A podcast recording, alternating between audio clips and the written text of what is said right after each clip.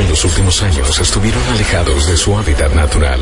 A pesar de ello, lograron cumplir con eficacia y sabiduría su imprescindible labor, brindando equilibrio al ecosistema y alimentando a sus semejantes. Pero los malditos nerds son criaturas nocturnas y sistema de geoposicionamiento tecnológico. La noche los llama. Y ellos responden. Malditos Nerds, temporada 7. Las voces que más te gusta escuchar en la oscuridad. Bueno, ¿qué onda amigos y amigas? Bienvenidos a una nueva edición de Malditos Nerds. Sí, acá en el aire de Vorteris.com, acá en twitch.tv barra Malditos Nerds, en el canal 502 de Flow, en todos lados donde vos nos estés viendo quizás a posterior, incluso quizás Somos del cuando... futuro. Sí, on demand, como vos quieras, cuando quieras nos ves, nos escuchás, nos disfrutás, te relajás o te emocionás o te hypeás o haces lo que tengas que hacer con este hermoso programa llamado Malditos Nerds que tiene que ver con todo el mundo de lo idem, ¿no? De lo nerd, de los videojuegos, del cine, de las series. Y hoy sí, con cine a full, porque viene Lucas Baini, tenemos Lucas Films con él, y nos va a estar charlando de un montón de cositas recopadas. Mi nombre es Guillermo Leos y a mi lado está como siempre Stephanie Zuccarelli. ¿Cómo andás? ¡Hey! ¿Qué tal, Guillo? Estoy viviendo una novela en sagas. Eh, la gente que me está siguiendo en Instagram está dando ¿Qué mensajes. pasó? No sabés lo que pasó. Me estoy armando por fin mi PC gamer después de sangre, sudor Ah, y lágrimas. bien, vamos. Dije, necesito Bienvenida. una máquina que me dure 15 años. Entonces lentamente voy recibiendo. Sí, no, es eh, como. La- la- entonces te tenía que comprar la que corría Cyberpunk, en la de Ah, 3 más o menos. Básicamente. bueno, quizás no 15 años, pero Cinco. 10 años. Sí. Epa, 10 Eh, es una bocha. eh, 5 me, me parece ya muchísimo y 10, ojalá, de una, te recontrabanco. Es como ¿Qué- un plazo fijo de, de gaming. Sí, eh, te puedo preguntar qué, qué onda, qué, qué, qué estás consiguiendo, qué fuiste a buscar, qué tipo de máquina estamos hablando, eh, placa de video. Placa de video, tenemos una. La, hoy me dijeron que la podía ir a buscar. Mm. eh, indignada porque fui a buscarla a las 4 de la tarde, como me dijeron, y estaba cerradísimo, pero claramente feriado. Me mintieron, quería mi MSI, una GTX 2070.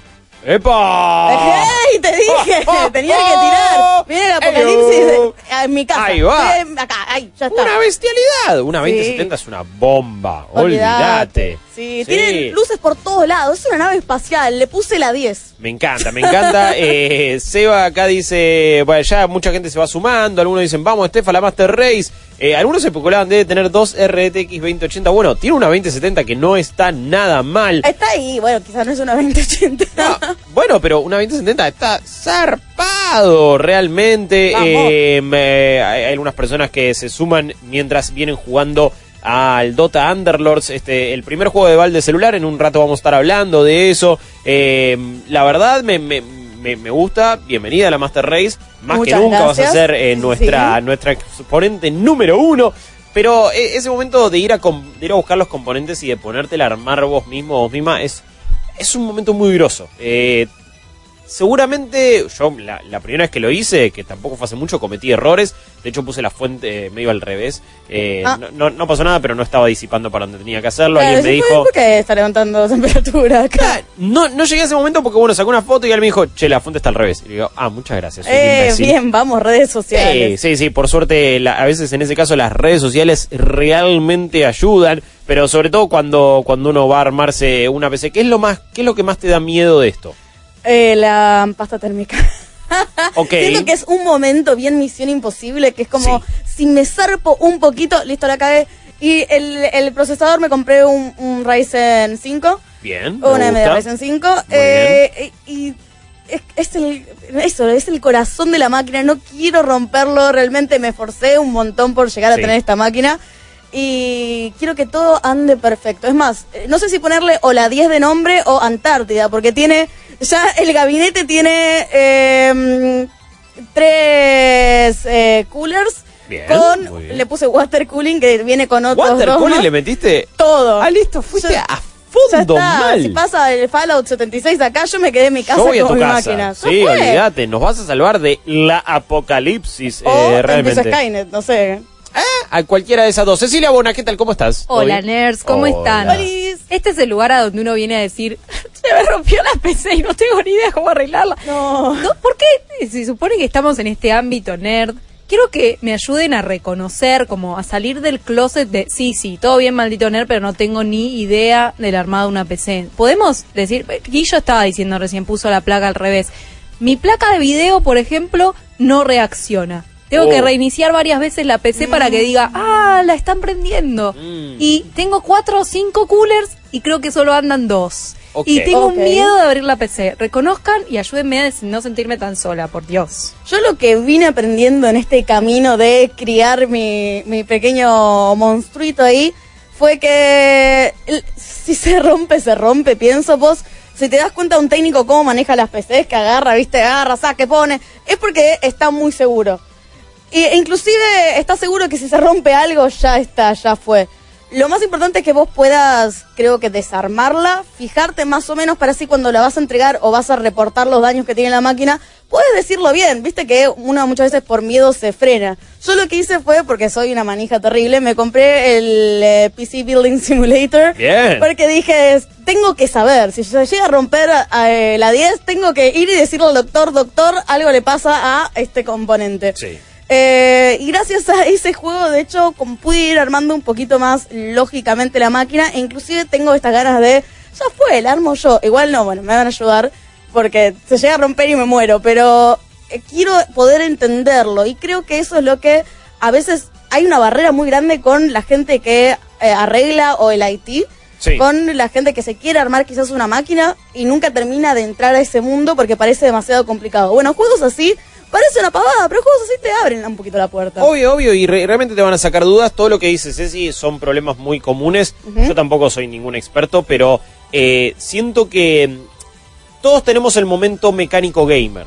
Eh, Sí. en- en- en- cuando tenés ahí tu máquina y decís, ya está, esta es la mía, y te, y te sentís como esa persona que sabe, no sé, de autos y dice, no, es la junta del cilindro, imbécil. Claro, y no, te faltaba esto. Claro. Ah, listo, bueno, dale, está bien. El- el- alguna bujía, alguna correa.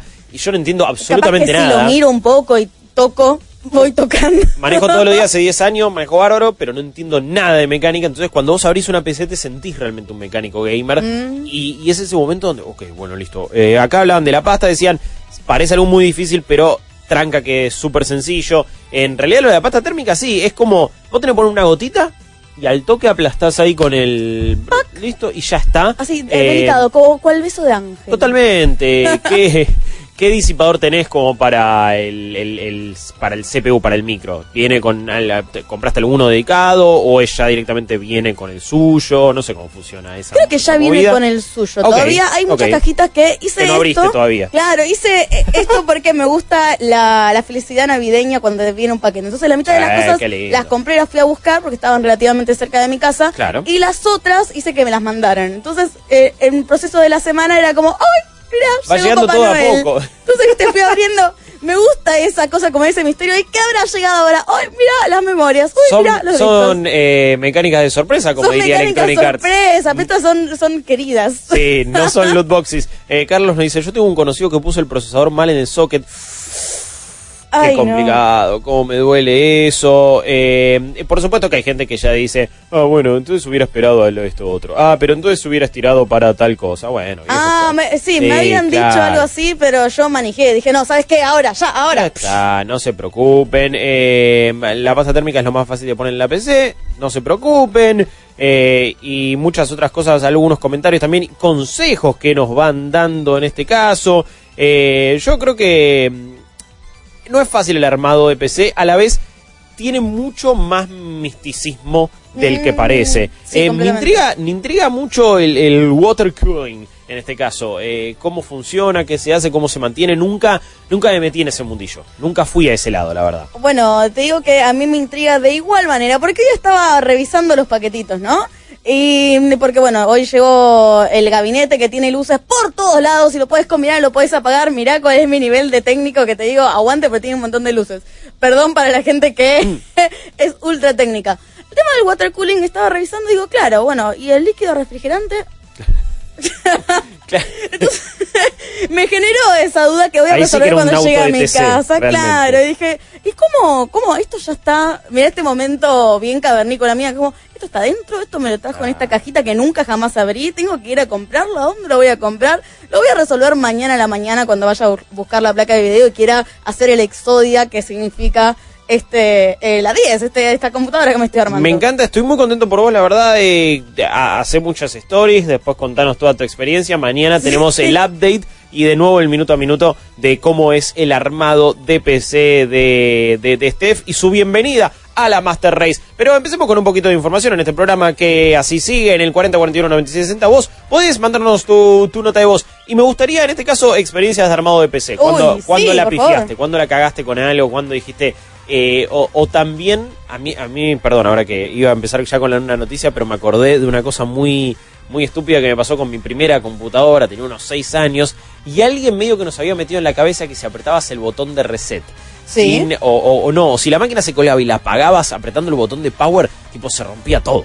Era como, era una cosa que no podía pasar algo así. Era realmente muy jodido en ese aspecto. Eh, entonces me acuerdo que se nos colgó la máquina y nos Ay, pusimos a ¿qué llorar con mi hermana. Ay, no. Fue como una cosa de, no, que se nos va a romper todo. Llamamos a un montón de gente, molestamos ahí a full y todo el mundo, no, no pasa nada, chicos, está bien. Éramos muy pequeños, entonces no se entendieron. Para una máquina que yo la usaba para jugar alguna que otra boludez y muchas eh, cosas. Eh, me, me acuerdo, tenía un programa que era como para imprimir cositas de los 101 dálmatas. Eso es lo me, acuerdo, imp- le imprimíamos certificados y diplomas a un montón de personas. Iba a la Claro, con- pedirata, con DOS to- toma uno. Al a la profe tomaba otro, a mi tío otro. Muy bueno, sí, sí, todo de OS a full. Igual era Windows 95, al toque después ya metía un Need for Speed 2, algunas cosas Ah, así. mirá. Sí, sí, sí, ya eh, mucho PC Fútbol en su momento. Eh, la, la verdad que recuerdo esas épocas con mucho cariño donde me empezaba a adentrar. Ya había dejado el Family de lado, mucho cartucho y no, acá era como todo un mundo. Mucha, mucha revista gamer con disco de demos, Uy, mucho juego sí. pedorro. Con No- juegos que eran eh, super bootleg. Mal, y aparte, viste, te flasheabas que estaban buenos, pero no. No. Juegos de pelea que eran horribles. Nunca entendí el concepto del shareware en esa época. Entonces, para mí, los Wolfenstein, Doom, eh, Hocus Pocus, un montón de juegos era solamente el primer capítulo.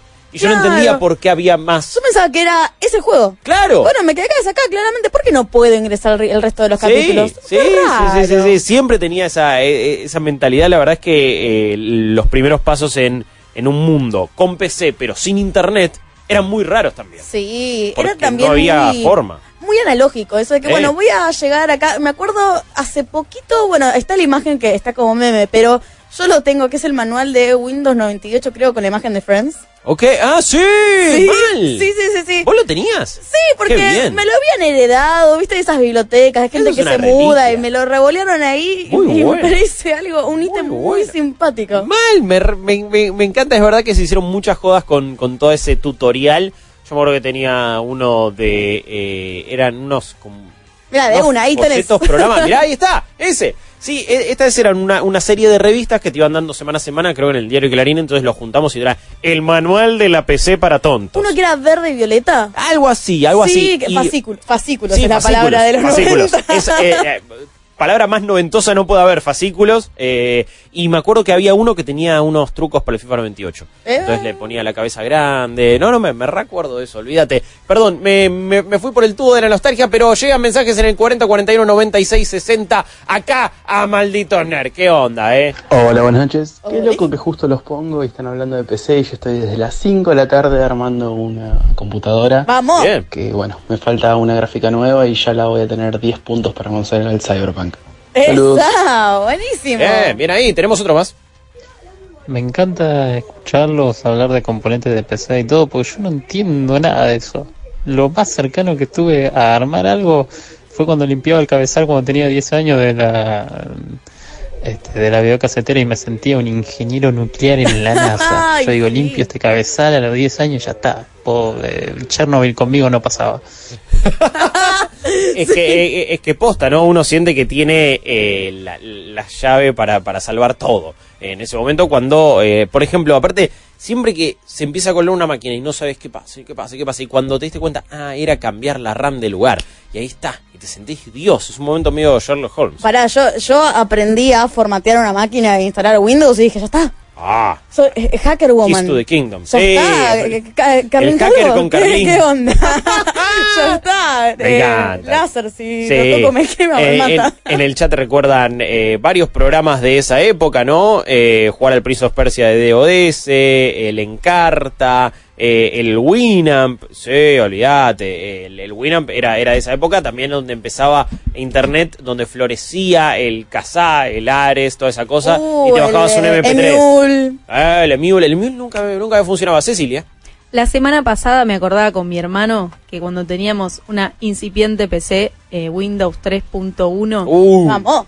jugábamos a lo siguiente. Abríamos el Microsoft Access y agarrábamos los, muñe los dibujos que eran como unas fichas que había para simular cómo se usaba el programa Bueno. y venían con fotos preseteadas. Las abrías en Paintbrush Esa. y las editábamos, les poníamos rulos con el con el aerosol, etcétera, y después si vos te equivocabas y ponías guardar, aceptar, quedaba editada en la plantilla de Access. Ese era el juego, pintarle las caras a los tipos yankees. Nah, me encanta, increíble. Me encanta. Dale bigotes. Eh, eh, es que- te tenías que crear esos juegos, ¿no? Te- te- no, no, había, no, no había tantos. Eh, me gustó el dato que tiró. Paintbrush se llamaba no Paint. No Paint. Antes se llamaba Paintbrush, es verdad, en el 3.1 era así. Lo querían Muy zarpado. Lo, lo yo Lo- creo que no. tengo Windows 10, tengo todavía Paint acá, que ahora tenés para Sí. eh, imágenes 3D, te levanta un Eso, de ahora hicieron el Paint 3D, eh, pero está el Paint también común, eh, pero antes se llamaba Paintbrush. Acá Chris nos dice, yo, yo mi PC hace no mucho,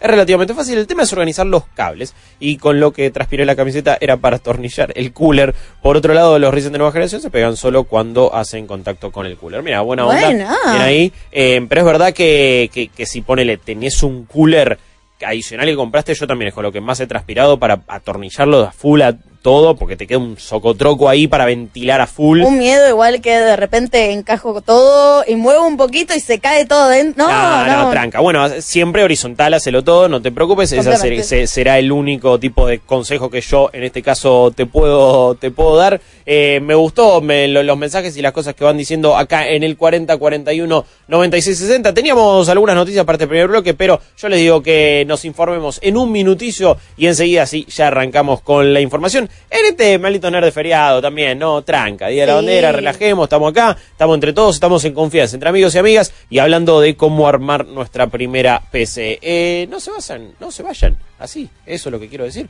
que ya nos informamos y enseguida venimos. Ahora, en un minuto, Malditas News, by Claro. El podcast es mucho más que una forma de escuchar radio y en los últimos años se han visto experimentos narrativos tan exitosos como Homecoming, que fue adaptado a una serie de Amazon con Julia Roberts. Yes, I am. Gracias a esos éxitos nace Serial Box, un servicio que busca ser el Netflix de los podcasts narrativos, con propuestas de ciencia ficción y fantasía que están entre la tele, la radio y la literatura. They're the addictive new shows you can read or listen to. Serial Box ya confirmó series de Marvel con personajes como Black Widow y Jessica Jones, pero ahora promete algo aún más especial, continuaciones de grandes series que fueron canceladas. La primera será Orphan Black, que terminó hace un par de años, pero continuará en formato auditivo con la voz de su protagonista original, Tatiana Maslany. Puede ser una linda excusa para volver a otros universos. Box, si lo estás escuchando, devolvenos a Buffy y a Firefly. Malditas News, powered by Claro. Más información en malditosnerds.com. Malditos Nerds. Temporada 7. Las voces que más te gusta escuchar en la oscuridad. Hola nerds, Eh, yo le doy mucho uso a la PC porque uso After Effects, así que le doy masa, pero la verdad que no soy una chota de componentes. El que sabe es mi cuñado y bueno, me conversa de cosas y yo pongo cara de que entiendo. Y cuando necesito algo le digo que él se fije porque no tengo tiempo o, o me hago el gil como que no sé qué está pasando y, y le digo a él que se fije, pero la verdad que yo no entiendo nada, sí, sí, estoy flojo, debería saberlo, pero no sé nada. Chicos, acá Víctor de Boedo. El gran problema que tienen las fallas de las computadoras se soluciona limpiando, chicos. Una aspiradora, un pincelito, dos veces al año y las computadoras no deberían fallar nunca. Bueno, malditos, ¿qué tal? Eh, no hay nada mejor que armar tu primer PC sola con, con tus propias manos. Siempre recordá, Steph, si la vas a armar por primera vez, cuando conectes todo y le des power y ves que no arranca, fíjate que esté prendida la, la fuente, porque pasa que viene apagada generalmente. Malditos, ¿cómo están? Buenas noches. Eh, tengo 39 años y fui uno de los últimos en mi escuela de tener clases de informática y de mecanografía. Así que vayan a buscar al ángulo. Recuerdo la primera vez que me compré una tarjeta super besa que podía jugar al Wing Commander con todos los colores. Espectacular. Hermoso, hermoso. Eh, aparte en ese momento la, muchas placas, yo me acuerdo las primeras llamaban eh, Voodoo Hulk. Eran como... Eran como las- potente. Misticismo es. Sí, y el arte como del- de, la caja de la, de, de la placa de video era una cosa como súper espacial y todo a full, Pues como... El futuro, Guillo. Sí, todo 3D. Y Fua. después, qué sé yo, después ibas y corrías un Unreal eh, original y bueno, no se veía tanto como la caja de la placa de video. Después me acuerdo que AMD, ATI constantemente tenían eh, mujeres voluptuosas en las placas, en las cajas de las placas de video. Claro. Eh, después Nvidia fue por otro lado. Por ojos. Eh, Hay siempre hay muchos ojos en las cajas de, de las placas de video. Está bien. mucha gente, eh, quizás, no sé si malinterpretando lo que dijo nuestro oyente sobre aspirar, dice, ¿cómo le vas a mandar una aspiradora? Me parece que se refería más a, bueno, sacarle el polvo, siempre mantenerlo más o menos limpiado, aire comprimido, puede ser, también, eh, alguno tira secador de pelo. Me daría miedo el calor. Bueno, si tenés que tire frío, sí, no hay ningún drama, pero Sí. con el calor, no, caos. Puede ser, puede ser, es, es verdad que Lucius también decía secador con aire frío, no tan fuerte, eh, pero si tenés así de aire comprimido es lo ideal y siempre mantenerlo más o menos eh, limpia. Pero bueno, vamos a, va- vamos a informarnos, basta de cháchara y empecemos sí con la información en este programa que reza, esto reza lo siguiente, a ver, em, los esports cada vez crecen más, a veces son una burbuja en cuanto a su potencial a nivel negocio, pero bueno, sí acaparan muchísima atención, tienen récords de audiencia, cada vez más juegos se quieren meter ahí, pero yo creo que le faltan, si bien están los esports words, le falta un gran reconocimiento a nivel premiaciones y a nivel masivo. digamos, mainstream. claro, Sí, sí. totalmente. Por lo tanto, ESPN con los ESPYs quiero un poco empezar a introducir a los deportes electrónicos dentro de esta premiación. Los ESPYs son como los Emmys, pero del deporte, sobre todo estadounidense. Eh, ahí siempre se premia a jugadores de NFL, de NBA. Son como los Olimpia de acá, más o menos, en cierto Acá punto. tenemos. Ah, mirá, la verdad que no sabía, ¿eh? Pero. Sobre todo por el, el- el tipo de ternas. Eh, creo que si, si bien los ESPYs tienen que ver con una, una organización, en este caso, eh, y a un canal, una cadena como ESPN, Claro, más tirando como un Oscar, un Martín Fierro, inclusive. Totalmente, totalmente. Pero acá quizás lo- los Olimpia tiene, tiene otro aire porque no es que depende de una sola cadena de transmisión. Lo que sucede es que los ESPYs van a reconocer a los esports, lamentablemente no de la manera que a mí se me hubiera ocurrido y no me parece de la manera que los legitime más. Creo que los está poniendo casi como un, un gag, como un Mm. compilado de buenas cosas de YouTube, porque lo que van a premiar es una lista de, o sea, van a elegir el mejor momento eSport de lo que fue 2018 en este caso. Eh, para eso van a hacer como un bracket con 16 momentos y la gente va a ir votando hasta que quede uno. Qué raro, es como. Parece Súper más raro. espectáculo que estás premiando el deporte, no sé. Parece más querer generar eh, menciones, retweets y favoritos en alguna red social. Exactamente. eh, que realmente hacer algún tipo de premio. Porque, a ver, yo entiendo que eh, todo es una movida para que, la- para que te lo vean más, para que, bueno, tenga un poquito más de relevancia. Pero me parece que te estás eh, medio que mofando casi de los esports. Para eso somete todo a, a este tipo de brackets, como se le dice, y ahí la gente va a ir votando. Esos momentos, eh, algunos son eh, la, la victoria de Sonic Fox en la Evo tras cambiar de lado. ¿Se acuerdan de ese momento donde estaba en la final de Dragon Ball Fighters? Y él dijo, bueno, listo, me voy para... No, yo qui- quiero cambiar de lado, no estoy cómodo acá. Ok. Entonces cambió a ser el Player 2 o el Player 1. eh, algunas cosas que tienen que ver con LOL. Cloud9 ganando el Major de Boston de Counter-Strike Global Offensive. Y así un montón de jugadas, de momentos, eh, de la Overwatch League. eh, algunas cosas también como Shanghai Dragons terminando con su racha negativa de 42 eh, derrotas en la Overwatch League, no habiendo ganado ningún partido. Sí, es más como memético, por Sí. así decirlo, que quizás algo Por eso- dándole relevancia al eSport. Eso la verdad que me, me- me parece todavía peor aún porque si vas a decir que uno de los 16 momentos a nivel eSport es que un equipo no había ganado un solo partido en una liga, te estás mofando un poquito, no le estás dando la relevancia que quizás se merecen. Nadie se ríe de Racing, ¿viste? Pobre, pobre Racing. Eh, Papás de Racing, está todo bien. no, y aparte ganaron la Superliga hace muy poco. Claro, sí, sí, pero está el chiste. ahí, No, sí, tirar, siempre, siempre está el chiste. Eh, también, por ejemplo, tienen a Ninja y Marshmello ganando el Fortnite Celebrity Pro Am de 2018. Qué sé yo, es para ver cuánta movida le da, en este caso Ninja, queriéndose llevar un ESPI y eh, convocando a todos sus seguidores, sus seguidoras para que lo voten y así un poco hacer un toque de quilombo. La verdad, no es como me gusta que, que se vean representados ni premiados los esports, pero es un poco lo que sucede. Eh, cambiando en este caso de tema, y no tanto porque venimos de hablar de esports, de juegos competitivos, y recién nombramos a Ninja. ¿Y Ninja qué juega principalmente? ¿Con, con qué se hizo conocido? Con Fortnite. ¿Y qué está pasando en este caso con el Fortnitecito? Con Fortnite un montón de videojuegos, ¿no? En Gran Bretaña están teniendo este comité gubernamental de cultura digital y deportivo que está haciendo, está revisando y está in- inquiriendo a diferentes empresas con las diferentes meca- los diferentes mecanismos que tienen, ¿no? Y eh, a Epic los agarraron después de varias declaraciones por un caso en particular, que es de un nene que acumuló una factura de 1.600 libras, que son 88 mil pesos, desde la cuenta de PlayStation de su tío, que había tenido como una más de media docena de compras, ¿no? Dentro de lo que es Fortnite. Entonces lo que le preguntan al director de marketing de Epic Games, Matthew Weisinger, claro, Weisinger, pues vamos a aumentarle el Matthew de la gente. Lo primero que dice es, ¿sabes qué? No tenía ni la más pálida idea que se- uno podía gastar tanta plata en Fortnite en un solo día. No me digas, che. Gran cita y gran declaración como a primera defensa. Pregúntale a Ninja cuánto pueden. Pero digo, a la gente que. a- ¿Cuánto es el rejunte real? Eh, vamos, amigo. Porque él tira algo así como, bueno, mira, nuestro shop tiene hasta 10 ítems distintos disponibles y todos van entre 2 y poner 20 dólares, el Battle Pass está a 9.50 dólares, no, o sea, no sé, no sé cómo hizo este muchacho.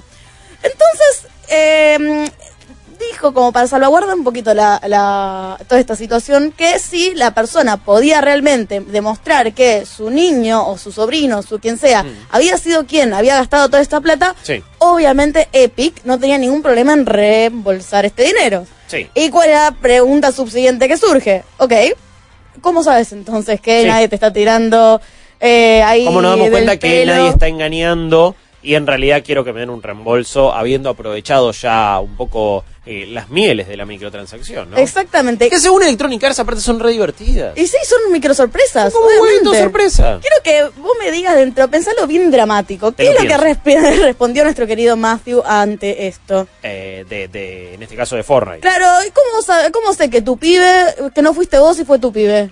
Eh, bueno, eh, no, a ver, quizás piden alguna evidencia fotográfica, eh, tipo identificación. Sería Algo como lógico. DNI, pasaporte, no sé, algo así, creo. Sería completamente lógico. Lo que respondieron fue, no, no, bueno, nosotros nos fijamos cada caso.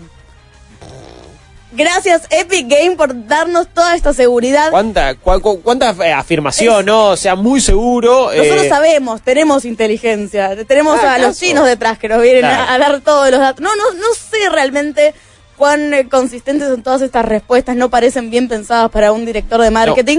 Lo que sí dice es que en este caso en particular, porque eh, el tío estaba ahorrando, me causó mucha gracia, el tío estaba ahorrando para una casa y le gastaron básicamente todos los ahorros que tenían. Eh, mm, y él dice, no, bueno, ahí nos damos cuenta porque las transacciones ocurrieron en un periodo muy corto de tiempo cuando el jugador no tenía historial de hacer estas transacciones tanto tiempo. Ok, ven como que hay una anomalía, entonces dicen, esto no va. Claro, esto es medio raro, pero bien el adulto podría haberlo dicho, como bueno, hoy es mi día, hoy me compro absolutamente todo de Fortnite y va y se lo compró. Eh, lo que también ellos dicen es que ellos siempre otorgan la posibilidad de que, te- que el niño o la persona menor tenga una cuenta aparte y que el, el dueño de la tarjeta lo ponga. Entonces son tenemos la cuenta y tenemos el nombre del dueño de la tarjeta. Sí. Eso sería una gran medida de seguridad analógica que viene ya más del parte del consumidor. Y que también ellos tienen algunos y ciertos controles parentales dentro del juego que eh, suponen poner un límite a los gastos que puede hacer la cuenta de un menor de edad. Lo que también destacaron es que no hay ningún aviso, no hay ninguna pregunta de, ¿usted es mayor de 14 años? Antes de entrar al videojuego. Ok. Pero bueno, todo esto quedó así como un poquito agarrado muy con alfileres, porque Epic Games responde todo con esta tentativa de nosotros lo manejamos, nosotros no, eh, no hacemos, de hecho, una de las declaraciones que hizo Epic Games fue, no hacemos tanta plata con Fortnite como ustedes piensan. Así que así está en este. No se lo cree contexto. nadie. No se lo cree absolutamente nadie. Están un poquito complicados con el comité de Gran Bretaña porque ya había salido el príncipe Harry a decir, yo vi lo que le pasa con Fortnite. Y sí, los videojuegos son, eh, eh, son adictivos, atractivos y adictivos también. Eh, atractivos son. Adictivos, bueno, cada uno tiene su. Igual. ¿Quién es el príncipe Harry para decir todo esto? No, Ah, igual. Un gil, un gil, olvídate. Pero me, me- me acuerdo que habíamos discutido eso y si bien tampoco hay que eh, hacerse los giles y no hacer alguna autocrítica o no admitir que eh, a muchas personas los videojuegos les pegan para un lado no tan sano, eh, tampoco demonizarlos como este Salame lo hace. Eh, ahora, yo creo que hoy por hoy Fortnite no es, no es que, por, por supuesto que hace muchísima plata de la gente. Siento que debe estar haciendo mucha más plata de, de arreglos publicitarios, de las campañas que vienen haciendo con empresas, Full, eh, sí. que, que de lo que deben hacer de los usuarios quizás. Como hace poco habían hecho con Air Jordan, con la marca de, de- ropa de Michael Jordan, lo que sucedió con Avengers, con John Wick, eh, con la NFL más atrás y con un montón de cosas, lo que hicieron con Marshmallow, o sea, creo que hoy por hoy el grueso de la plata de Epic, eh, de Fortnite específicamente, debe venir de acuerdos más allá de lo que es eh, las microtransacciones o comprar el Battle Pass, que igual es algo ya casi ta- tan intrínseco de la experiencia que los millones y millones de personas que lo juegan lo compran. Entonces también están haciendo una bocha de plata, no sean giles. Tienen, claro, exactamente. Tienen un, eh, si querés decirlo, un equilibrio delicado, pero es cierto que se hizo tan popular que la movida de marketing va a pegar un montón. Como vos decís, Mm. las movidas publicitarias con el cine en particular Sí. deben ser, pero quichillonarias. Mira, ni siquiera hay un número para describirlo. Quichillona- Quichillonarias. chillones, Chillones, chillones era Sí. nuestro número extraño y Eh. bizarro.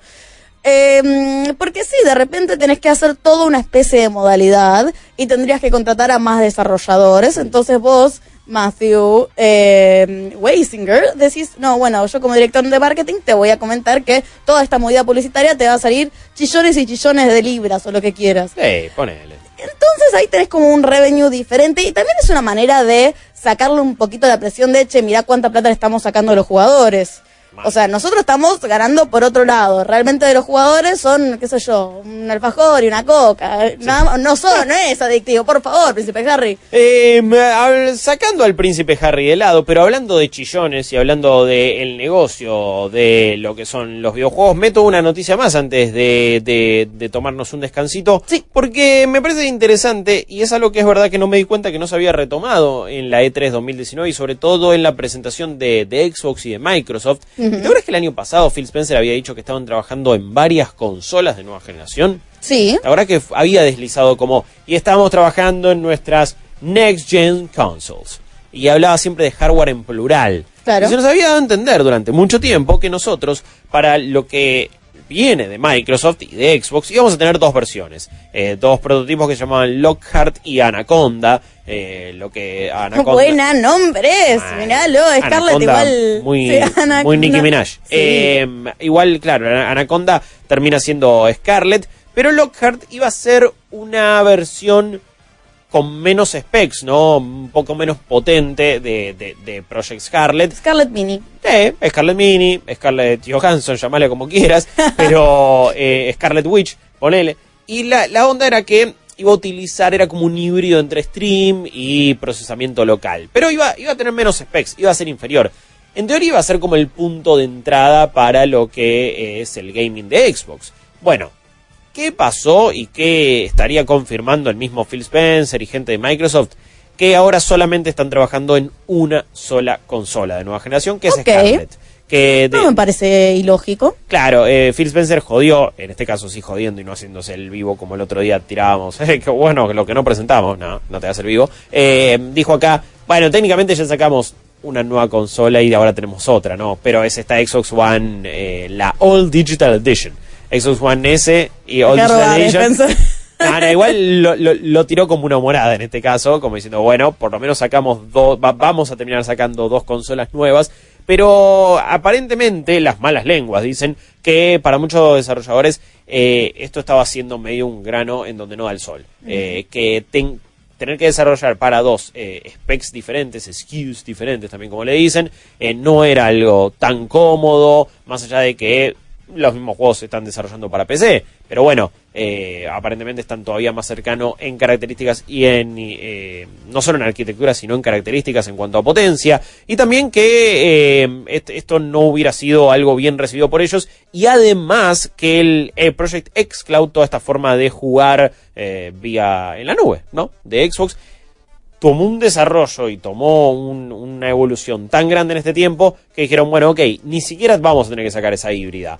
Que la gente juega a través de Xcloud con sus pues, los productos que ya tiene, con sus consolas que ya tiene, con el celular y que después tenga la Scarlett para high-end gaming de, de ultimísima generación. Sabes que justamente me dijiste desarrollo y yo lo pegué para el lado de la historia, de la narrativa que Xbox y Spencer, ¿no? Están sacando. En muchas entrevistas con Spencer, él dice que ya el eslogan, la marca, algo que tienen tatuados toda la gente que trabaja ahí en Microsoft es nosotros queremos acercar el gaming a todo el mundo, a todas las personas. Entonces, eh, ya están trabajando en otra manera de ver las cosas. Ya anunciaron esta librería que rompió cabezas y que la verdad ganó muchos, muchísimos usuarios. Sí. Entonces, virar de vuelta, bueno, vamos a hacer consolas intermedias, sería un despropósito. Eh, yo creo que mm, generaría todavía más confusión de lo que ya generan eh, con Xbox a nivel hardware. Claro. Tenés tantas opciones que no te das cuenta realmente cuál es la, la que te conviene o no.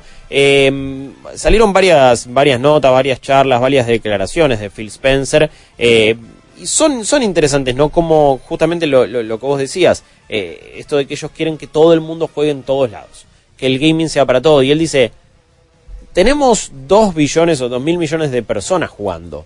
Yo quiero llegar a todas esas personas. Yo no quiero tener trabas. Entonces, lo que te está diciendo básicamente es, bueno, en algún momento, en algún futuro, vamos a tener Game Pass en PlayStation, en Nintendo, nuestros juegos van a estar en cualquier lado porque la intención de ellos es llegar a todo el mundo, darles servicios a todo el mundo y que no esté limitado al hardware, a la a las 40 millones de personas que tienen una Xbox One o a los millones y millones y millones de personas que tienen eh, Windows 10 en este caso. Así que es como, ok, quizás vamos a vivir en un futuro y en 10 años eh, es un panorama totalmente distinto donde Xbox no es una caja sino es un servicio. Cachote esta, esta es una, una esa. presentación muy eh, hermosa y onírica que dijo Phil Spencer cuando le preguntaron acerca de esta alianza con Sony. Mm. Y él siempre usa de ejemplo a las hijas pobres. Eh, que dicen, no, bueno, porque yo me imagino este caso, yo estoy con mis nenas acá jugando y de repente mis nenas quieren jugar Minecraft con eh, los vecinos al lado. Y los Sí. vecinos al lado tienen Sony. Y no me parece nada más terrible, bien dramático este Spencer. Eh, No, no me parece nada más terrible que en Navidad te regalen una consola y los chicos que están acostumbrados a jugar juntos de repente se dividan y se separen por esto. No, nosotros buscamos un servicio que haga que las generaciones se unan. Eh, gran, gran director de marketing. Sí, pero a ver, eh, ojo que el, eh, ese empuje por el crossplay lo viene tirando antes de que muchos se suban. Entonces, siempre lo hace con un fin, y de nuevo estamos hablando de la cabeza de Xbox, tampoco es que es un eh, está haciendo ayuda humanitaria Claro. Spencer. Pero Un sí es verdad para que. los niños. Claro. eh, te pido un Spencer para los chicos. Pero sí es verdad que lo dijo mucho antes que otros. Eh, y que se suba PlayStation, y que se suba Nintendo, y que suban todos. Phil Spencer estás un huevo diciendo, ya fue, metan el crossplay, no seamos giles, vamos a hacerlo, sí, de una, vamos a mirar, vamos a estar, vamos a charlar. Eh, así que por eso estuvo atajando también muchas respuestas, eh, muchas preguntas en esta 3 sobre, che, y van a hacer ahora third party directamente. Claro. Eh, pero bueno, él dice que por ahora seguimos siendo una empresa dedicada a una plataforma, bla, bla, bla, bla. Yo creo que su endgame y su intención puede llegar a ser esa. Eh, la intención de ustedes es quedarse acá en Malditos Nerds, es seguir disfrutando de toda la información que tenemos. En un rato ya llega Lucas Baini para hacer su Lucas Films. 40 41 96 60 pueden seguir mandando sus mensajes, pueden seguir cortándonos sobre armado de PC, experiencias que han tenido. Me ya dijimos los mensajes de experiencia. Sí, sí. Yo quiero también experiencias que hayan salido sumamente horribles. Sí, ¿qué es lo que no tengo que hacer, por favor? Por- eso es una buena, ¿Eh? sí. Lo que no tenés que hacer son buenos consejos, pero sobre todo esa vez de, y no, justo me- se me cayó el café ahí, pasó tal y tal cosa, Ay, o conecté esto en tal lugar y todo se prendió fuego. Eh, esas historias también son bienvenidas en el 40 41 96 60. Nosotros enseguida ya regresamos. Ahora, en un minuto, Malditas News, by Claro. Fortnite es el juego más popular del mundo y mucha de esa popularidad tiene que ver simplemente con su onda. Un estilo visual colorido, mucho sentido del humor y una personalidad que se siente desde la interfaz hasta cada una de las skins. Fortnite es un fenómeno cultural y solo le faltaba algo, su propio dibujo animado. El fin de semana pasado fue el torneo Celebrity Pro Am de Fortnite, un evento de beneficencia que enfrenta a streamers con famosos y que fue visto por más de 400.000 personas. La ocasión perfecta para estrenar varios cortos animados.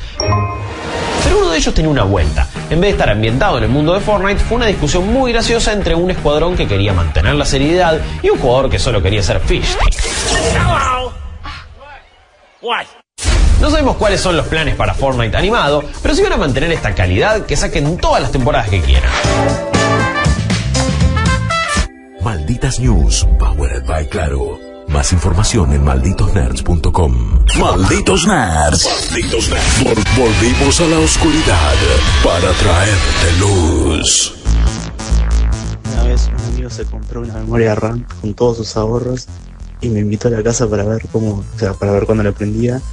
Y era DDR3 y la metió a fuerza, literalmente a fuerza, en un zócalo DDR2. Y cuando la PC prendió, explotó y largó todo el humo blanco. Y mientras él lloraba, yo no podía parar de reír. Fumata blanca. ¡Qué terrible! No lo puedo creer, no lo puedo creer. amigo. No. ¿Qué onda nerds? Soy Fernando de Posadas Misiones. Eh, la verdad que de PC no sé nada porque siempre fui un gamer de consola, pero estoy aprendiendo con todo lo que están diciendo.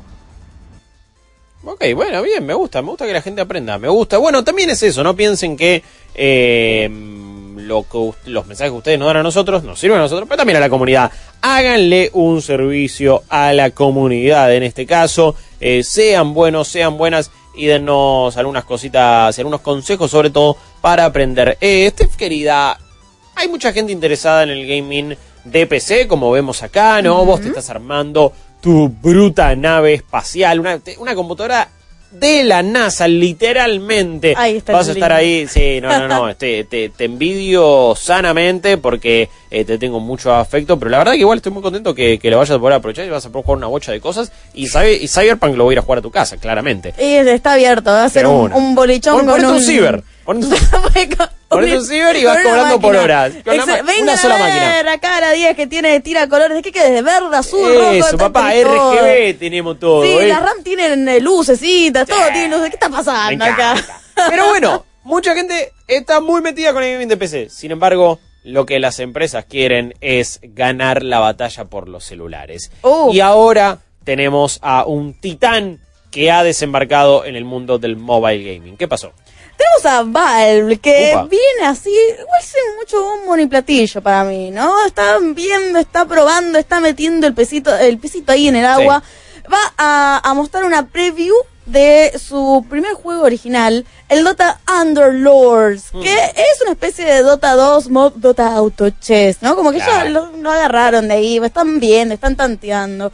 Básicamente, este juego de mobile te enfrenta contra siete oponentes donde tenés que construir, combinar y levelear un equipo que batalla para dominar la ciudad de Whitespire. Eh, la verdad que es un juego táctico, si te gusta mucho esa onda, y la verdad que yo te diría que si no tenés un celular que saca fuego, yo creo que lo podés correr bastante tranquilamente. Eh, si no tenés un celular que tenga estas specs, por así decirlo, también se va a lanzar en PC, en Mac y en Linux. Ok. Pero Pero. Valve aclaró que esta versión va a estar limitada solamente a la gente que esté eh, suscripta al Battle Pass de Dota 2. Eh. ¿Cómo te están metiendo ese Battle Pass? Se Dota, tomá, eh? Dota 2. Pasa que Dota quieren, 2. claro, todo tiene que ir al pool de premio del International encima. Y Para pensá, romper récords a full. yo no sé tanto de esports como vos, para nada, Eh. eh, pero ah, para mí ah, este declive leve de popularidad en lo que es League of Legends es algo que deberían aprovechar o eh, claramente estar intentando meter y decir, hey, nosotros estábamos acá antes, ¿recuerdan Dota 2? Éramos recopados, ahora llegamos a tu celular. Pero bueno, esta preview es algo que nos dicen que es súper fresco, está en, en- en primeras etapas de desarrollo. Ok. No entiendo muy bien cuál es esta expectativa de ganar jugadores con un juego que ni siquiera está en beta. Porque dice que la beta cerrada sí va a ser apto para toda la gente que lo pida, pero que tampoco está en esa etapa de desarrollo. El tema es que todo esto, a ver, no solo es Valve queriendo ganar la batalla por los celulares, sino también es Valve queriendo ganar la batalla por el autochess, que es un fenómeno que para el que la persona que no está tan metida en esto, yo la verdad es que no lo he jugado, no, no es lo mío, pero para aquella persona que no posta, no, no ha jugado tanto ni Dota, aunque autochess es algo distinto. Pero bueno, cuestión es que si no sabes lo que es, ni te diste cuenta, no, es, no fue un fenómeno tan masivo como el auge de los Battle Royale. Claro. De repente todo el mundo estaba hablando. Pero este mod de Dota 2, que es Autochess, que justamente es lo que están viendo en, en pantalla, no es este, si no me equivoco, debe ser Underlords en este caso. Eh, Sí, sí. pero es esto, ¿no? Es, es un juego de estrategia que de ajedrez tiene poco y nada, pero donde pero que estaba basado en el mundo de Dota y era un modo y terminó siendo por momentos más popular que Dota 2, hasta incluso en, durante un instante, o por lo menos acaparando otro tipo de jugadores. La gente que estaba haciendo ese mod de AutoChess rechazó una oferta de Valve y lo que hizo sí fue aceptar una oferta de una empresa china para hacer una versión directamente para celulares de AutoChess. Eso también derivó que LOL quiere tener su autochess. Se llama Teamfight Tactics. Pum, dale adentro. Do- eh, Valve ahora con Underlords.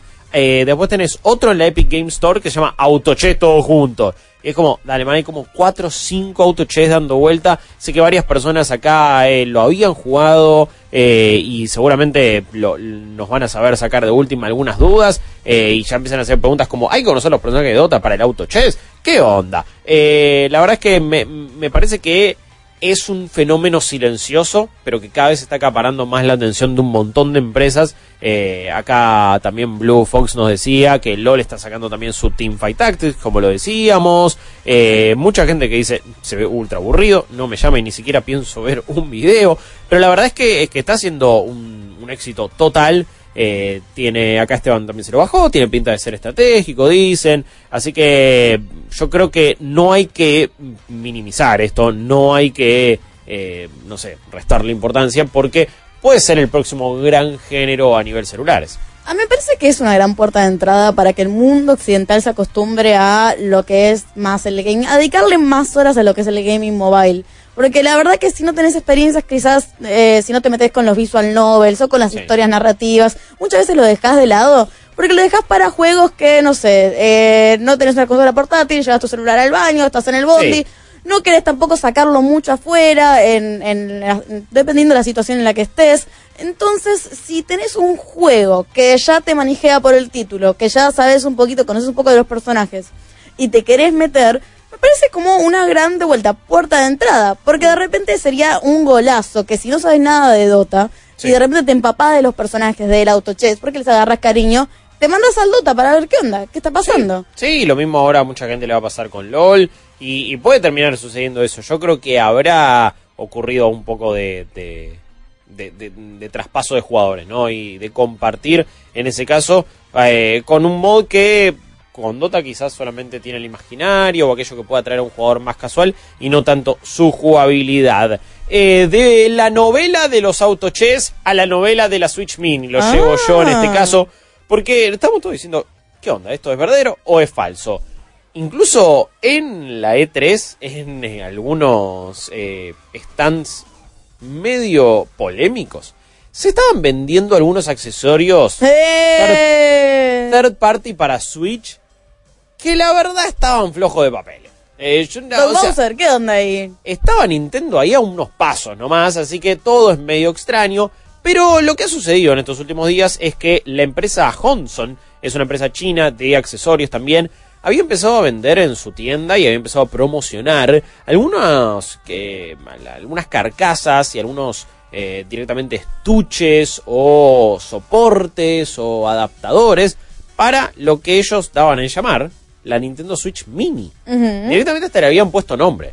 Y ahí todo el mundo dijo, pará, ¿qué onda esto? Esto es real, Claro, this is real. Va a pasar entonces. No lo confirmó Nintendo, pero estos de Johnson se les recontra escapó.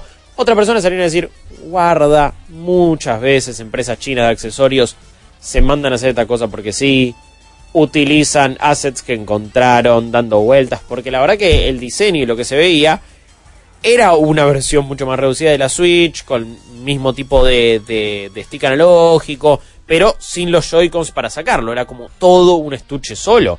Entonces ahí te dijimos, wey, esto es de verdad, ¿qué onda? Bueno, creo que vimos exactamente la misma imagen que era eh, como esto que era muy similar a una mm, 2DS. Sin embargo, o sea, sin el despliegue. Entonces Claro. decías, bueno, esto es una Switch. Ellos salieron en una página de eh, de compras, pero esas Mm. compras que son como medio extrañas. Vos las compras, pero andás a ver qué va a pasar. Eh, había salido también fotos de carcasa, fotos de Coming Soon en cualquier momento, que era el ladrillo ese gris horrendo Sí. eh, con la pantallita en el medio que parecía eh, un Sega, un Sega, una Switch híbrida con una 2DS de vuelta que le faltaba una parte. Muy, muy raro me pareció a mí. No, a ver, eh, rarísimo, pero me parece que despertó especulación. Ahora, antes de que le caiga la carta de documento, como el pibe que iba a liquidar la de 3 de Nintendo, la gente de Johnson salió a decir y empezó a atajarse como loca, como diciendo, wow, wow, wow, ok, ok, ok, tranca, tranca, tranca. Eh, nosotros no podemos representar a Nintendo y no sabemos decir cuándo su próxima máquina se lanzará al mercado. Eh, nosotros es una consola que dice que esperamos el long waited, long awaited machine, le dijeron. Ok. Pero no podemos hablar por Nintendo. Dice Johnson, como la mayoría de los jugadores, esperamos nuevas y mejoras consolas y que estén disponibles pronto. eh, pero que esto no se trata de un liqueo, sino que simplemente es eh, especulación y ellos estaban como adelantándose y tratando de hacer algunos accesorios. Ojo, estos pueden terminar siendo reales, pueden terminar siendo verdaderos, pueden terminar siendo útiles y funcionales a la Switch Mini, pero de ninguna manera esto dice que eh, o, o certifica la existencia de la Switch Mini, ni que se vaya a llamar así, ni nada. Yo creo que la especulación es tan grande de que vaya a haber una revisión de la Switch que en algún momento evidentemente va a pasar. Eh, hablando con, por, ejemplo, con nuestro Ignacio Sainz, Vichinescu, él realmente espera una versión así porque sintió como demasiado aparatoso, clenque, aparatoso y a la vez un poco flojo, viste, el hecho de, bueno, meter los Joy-Cons Ah. y queda como una cosita que no está del todo. Una vez lo trabé lo saqué con un cuchillo, o sea, para que Wow, veas. porque- Claro, puede pasar. Eh, sí, es un producto delicado que no, no, no, no lo vas a revolear como muchos pibes habrán revoleado una 2DS, quizás si no le pasó nada. Mm. Ese famoso tope de puerta, pero que funcionaba bárbaro. Sí, la verdad que sí. Entonces le encantaría a él y a muchas personas una Switch directamente portátil y que sirva para eso solo. O a algunas personas les encantaría una Switch más potente. Yo ya lo dije varias veces, quiero una mejor pantalla y una mejor batería quizás. Eh, sí. Porque es, es un display que se queda muy corto. Cuando vos ves hoy por hoy cómo se ve un celular y ves de repente la pantalla de la Switch, te querés morir. Eh, la más porque es una consola super gauchita y portátil y estoy jugando Zelda en cualquier lado y eh, alabado sea Nintendo. Pero hoy por hoy ya el estándar a nivel pantallas ha aumentado mucho. Entonces eso sobre todo en mi caso estaría bueno que mejor. No, yo tengo una queja gigante con el tema de la duración de la batería, porque quizás ponele que yo la agarro a la mañana, meto un Super Smash, me despierto, estoy desayunando y después a la noche de vuelta, pero no la uso en eso intermedio. La dejo apagada, la dejo en sleep y realmente se descarga muy rápido, no hay ningún proceso, no tiene, no está Mal. dateando absolutamente nada y se descarga, no Para mí, bueno, eh, eso es raro, sin embargo, a mí si- siento que tiene el sistema operativo más funcional de, de las tres consolas hoy por hoy. El más rápido, eh, el, el que menos drama me hace para, para switchear justamente eh, ¿Eh? De, de- de la- de una aplicación de un juego al escritorio a- y volver ahí. Es muy intuitivo. Funciona sí, sí. súper rápido y no lo esperarías de una consola en teoría tan poco potente. Eh, en cambio, para actualizar la Xbox One estoy media hora más o menos. Cada vez que encima no te deja hacer otra cosa mientras la estás actualizando. Un bochorno. Eh, antes de ir una tanda y después ya lo tenemos ahí a Lucas Bain y ahí está. Luquitas, se, te- se está preparando. Carita Motores. eh, realmente ahí se va a mandar en instantes, en un ratito. Acá en comunidad.malitosnerds.com, gracias a Lucio, si lo, él lo decía en el chat, y ahora voy a poner el link al thread eh, del armado de PC. Voy a poner thread de armado de PC en nuestra comunidad. Entonces, como le decía, él creó un eh, justamente un hilo, un thread, un lugar donde ustedes pueden ir a tirar consejos y recomendaciones sobre hardware. Dice malditas PCs, consejos y recomendaciones sobre hardware. Les tiro decía. fotitos, porque ahora estoy como, viste, cuando tenés un gatito nuevo que, ¡ay, mira mi gata! Sí. Les tiro fotitos de todo. Mira los tornillos que me trajo esto. De una, de una, tirá ahí todas las. to- cómo va siendo el armado de tu PC, pero está bueno que utilicen ahí comunidad.malditosnerds.com para asesorarse sobre el armado de PC. También para pedir consejos, para buscar partidas, tienen discord.malditosnerds.com. Ahí estamos viendo nuestra hermosa comunidad. Qué lindo volver a la época de los foros un poco y que la gente se haya realmente copado muchísimo con esto. Nosotros, como les decía, vamos una tanda y en unos minutitos ya volvemos acá con más malditos nerds. La noche nos estaba invocando. Y respondimos al llamado. Malditos Nerds, temporada 7. Desde las 22, iluminando la noche. De Vorterix.com. En las oscuras tinieblas de la noche, no temeré mal alguno. Porque ellos están de mi lado. Malditos Nerds, temporada 7.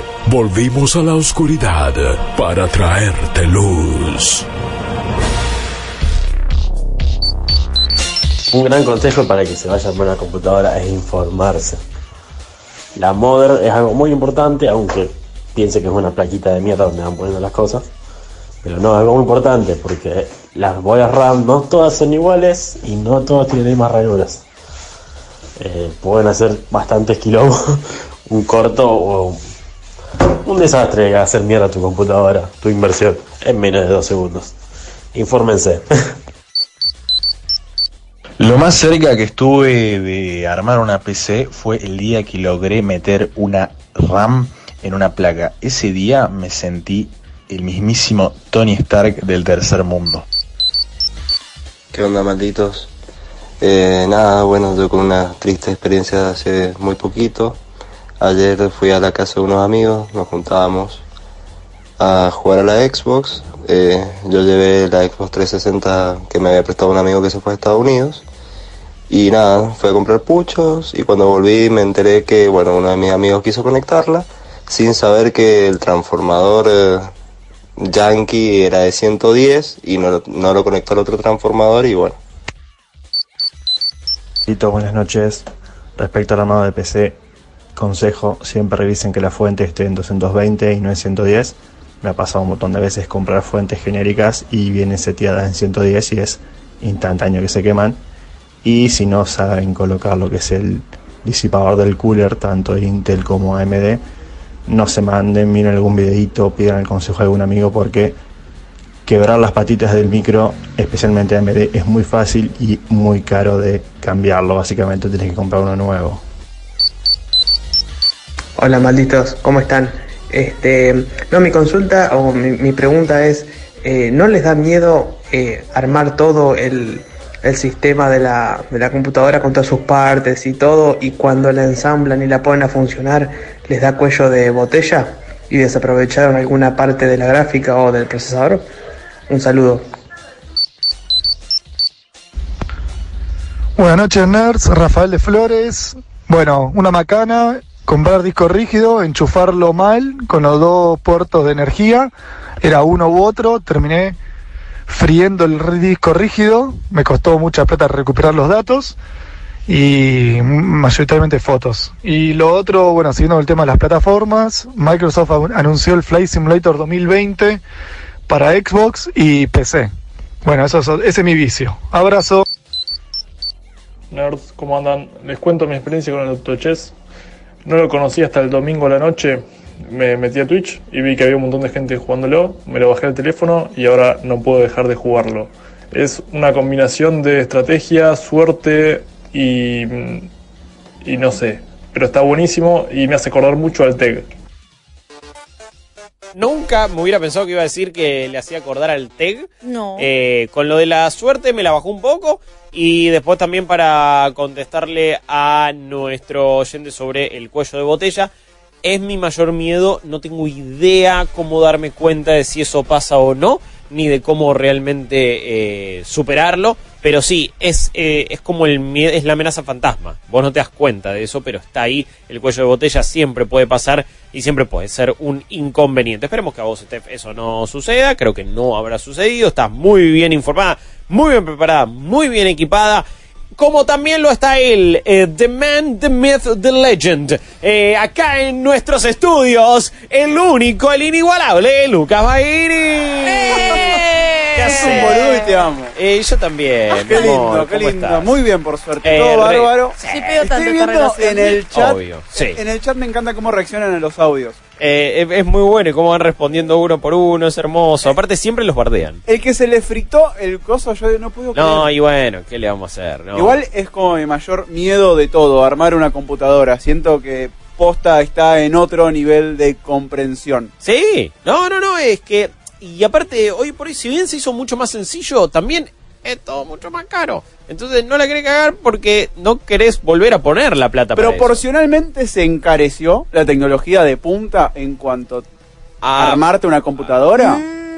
A ver, no... Dejo esa pregunta sin respuesta. No, no, a ver, creo que eh, como todo lo que compramos eh, responde en realidad al dólar y aumenta tanto, es como que cada vez se va Claro. haciendo exponencialmente más caro. Pero al- a lo que iba es que si bien algunas cosas se hicieron mucho más fáciles, el miedo a que de repente se, se, se- se queme todo o hagas algo mal es mayor porque la, la- la economía nuestra no es tan... eh, No, es que además digna. yo siento que es armar un castillo de naipes sobre un banquito de tres patas, porque te agarra un apagón, vuelve la corriente. Oh, Ese yo no. lo estudié, esa sí la estudié yo, ¿eh? Bien, bien, colegio industrial, ahí va. eh, Pico de tensión, tiki. no tenés un estabilizador y adiós Nunca- adiós placa. Nunca tuve estabilizador, siempre me la jugué y siempre ¿Cómo que te gusta venía- jugar al Sí. límite? Sos el Keanu Reeves de la computación. Y ahora, y ahora está todo un poquito eh, mejor cableado, pero antes era una zapatilla que iba conectada a otra zapatilla, a otra zapatilla y a otra zapatilla. Era como quilombo mal, todo conectado ahí, Más dos poder, PCs, más tele. zapatillas. Era un, era un bardo. El Eh, cien pies humano no era tan asqueroso como tú. como, tu como, como mi setup. Sí, sí, sí, sí, olvídate que era realmente muy feo. Acá Agus nos dice, analizando cuánto es de tu CPU y tu GPU utilizan cuando corres un juego, eh, si la diferencia entre los dos es muy alta, entonces hay cuello. Eh, esto se refiere a cómo darnos cuenta del cuello de botella. Eh, para el cuello de botella hay una página que te dice eso y te tira recomendaciones. Mirá, buena onda, me, encantan todos los consejos y todas las cosas que han tirado hoy. Eh, dice, abarató todo a nivel mundial, hoy en día conseguís mucho más poder por menos precio, ahora que nosotros tengamos mala economía es otra cosa. Claro, quizás me refería más a eso, no es nuestra situación en particular, pero es verdad que podés por menos plata conseguir mucho más poder que antes, ¿no? En este caso. Tengo, Poder. tengo una gran, gran pregunta. que Acá están diciendo que ya no sirve eh, tener estabilizador y que a las fuentes le hace mal. ¡Eh! Tener Porque supuestamente las nuevas fuentes te vienen con como con una incluida Como potentes, integrado. son- integrado. Ok, está bien, puede ser, puede Eh, ser. tu cara de no confianza absoluta. No. No, porque esto- sos un país que hace un par de días se quedó sin, sin luz, Sin luz. sin energía. Toda Latinoamérica. Sí, sí, sí, sí. Eh, otra anécdota acá nos tiene la primera vez que instalé una placa de video tenía tanto miedo de cagarla que dejé a mi viejo que la encastre, a pesar que es lo menos delicado del mundo. Era capaz de encastrarla a martillazos. Pero qué grosa placa, era 9500 GTO, eso, ah, es- esos modelos. Aparte, ay, yo cada tanto recuerdo modelos de placas como si fueran modelos de autos, ¿viste? Eso me Es llama como- poderosamente la no, atención. eh, eh, siempre a mi 8600 GT la voy a querer, a una de ATI también, eh, muy buena onda. No, no- Uf, las eh, ATI. sí, la 9950 me parece que era. Yo la Esa- recuerdo como mensaje de error, porque tenía una Pentium 3 que todo el tiempo me tiraba mensaje de error, entonces los nombres los recuerdo así. Eh, yo no, no, no manejo ningún nombre para mí. Es como el que recuerda el 4 de Arsenal que metió el 3 a 1 en 1978. ¿Viste esa gente que está como obsesionada? Sí. Para mí son nombres que inventan ustedes. Eh, como, ¿No viste la 930842X? Obvio, sí, la nueva Rainbow 780. Yo me- soy muy... Sí, es que, a ver, no me acuerdo, quizás, eh, eh, no, no, no sé si era ese número exacto, pero me, me, me acuerdo de esas de, de los nombres de muchas placas y, y de cómo quererlas, cómo a- a buscarlas. Como les decía antes, eran Hulk, Voodoo, tenían esos nombres muy grosos. Eso sí es muy de gaming. Sí, sí, ya fue, pero gaming noventoso y de principios de los 90. Les tengo antes así eh, dos cosas. Yo me Sí. acuerdo, me acuerdo cuando empezó a florecer, quizás un poquito más mainstream, que salió un poquito de eh, galería, jardín, todo empezó Oh, a sí. florecer. Cuando empezaron lo- las marcas tipo, mm, no sé si siguen existiendo, no sé si son mencionables, pero PC Océano, por así decirte. Eh, eh, transformalo, estoy transformando. Eh, Eran como pequeños negocios que iban saliendo en Ah. diferentes barrios. En mi barrio había dos que te venían ya la computadora gamer, que era una Pentium 4, uh, en ese Sí. momento. A ver, Que todo- no te la tenías que ir a buscar allá. No, no, no, no, no. eh, todos, a ver, tu- eh, en cualquier barrio en un momento empezaron a aparecer eso. Y era el lugar donde ibas a buscar insumos de computación. Sí. Eh, y sí, era. Ir con mi viejo a esos lugares era un peligro porque los dos medio.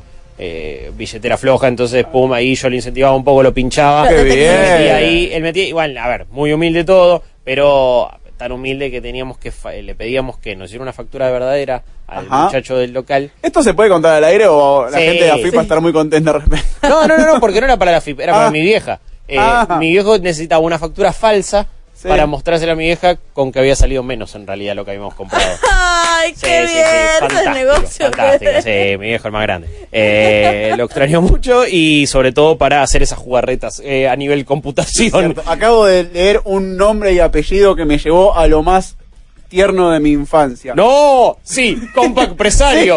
nunca jamás, eh, nunca, nunca más es el nunca más de, de- de la computación con esos parlantes al costado del Para monitor. mí, para mí era el futuro. Era el futuro. Onda, una tecla que decía internet. Sí. y dos parlantes que flotaban quizás por arte de magia. Sí, sí, no, no, yo no entendía cómo estaban conectados realmente. eh, y también te voy a te voy a matar, porque no sé si eras Compact Presario o no, pero ¿te acordás el que era un teclado y tenía una bolita verde que funcionaba como Sí, mouse?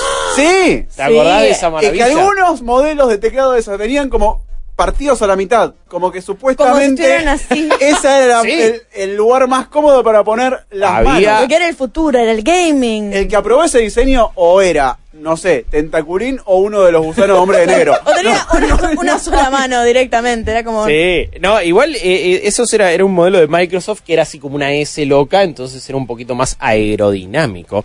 Eh, revoleaba, es un auto de Fórmula 1. No, Está sentado en un escritorio. no, lo peor, lo Nerds. peor. Sí, Sumo Cecilia. otra cosa de fucking mal diseño. A Las ver. mesas de PC con la cosita que salía para, el teclado. para el teclado, ¿Quién imaginó? ¿Quién diseñó eso que siempre te daba en la rodilla? Posta. Ay, es no verdad. Al día de hoy vivo con un escritorio que me da en la rodilla. Estoy con, es casi violencia doméstica lo que estoy Sí, sufriendo. porque eh, era, eh, a ver, era, era muy loco porque esos escritorios yo los te- uno, a ver, me- no, no me llegué a desarrollar mucho, soy bastante petizo, pero bueno, fui creciendo con el tiempo, entonces cada vez tenías menos espacio y cada vez le pegabas más accidentalmente. Sí. Entonces lo he llegado a como casi romper cuando quise, quería salir eh, o en algún momento, te, te- te- te- no sé, Lo hasta... desencajabas. Sí, lo, lo terminé desencajando fácil, pero no por bronca, por querer pegarle, no, de, de accidente nomás y ha generado discusiones. sí, Porque sí, además tremendo. tampoco eran un ejemplo de la solidez. No, Esas rueditas, ¿no? lo menos sólido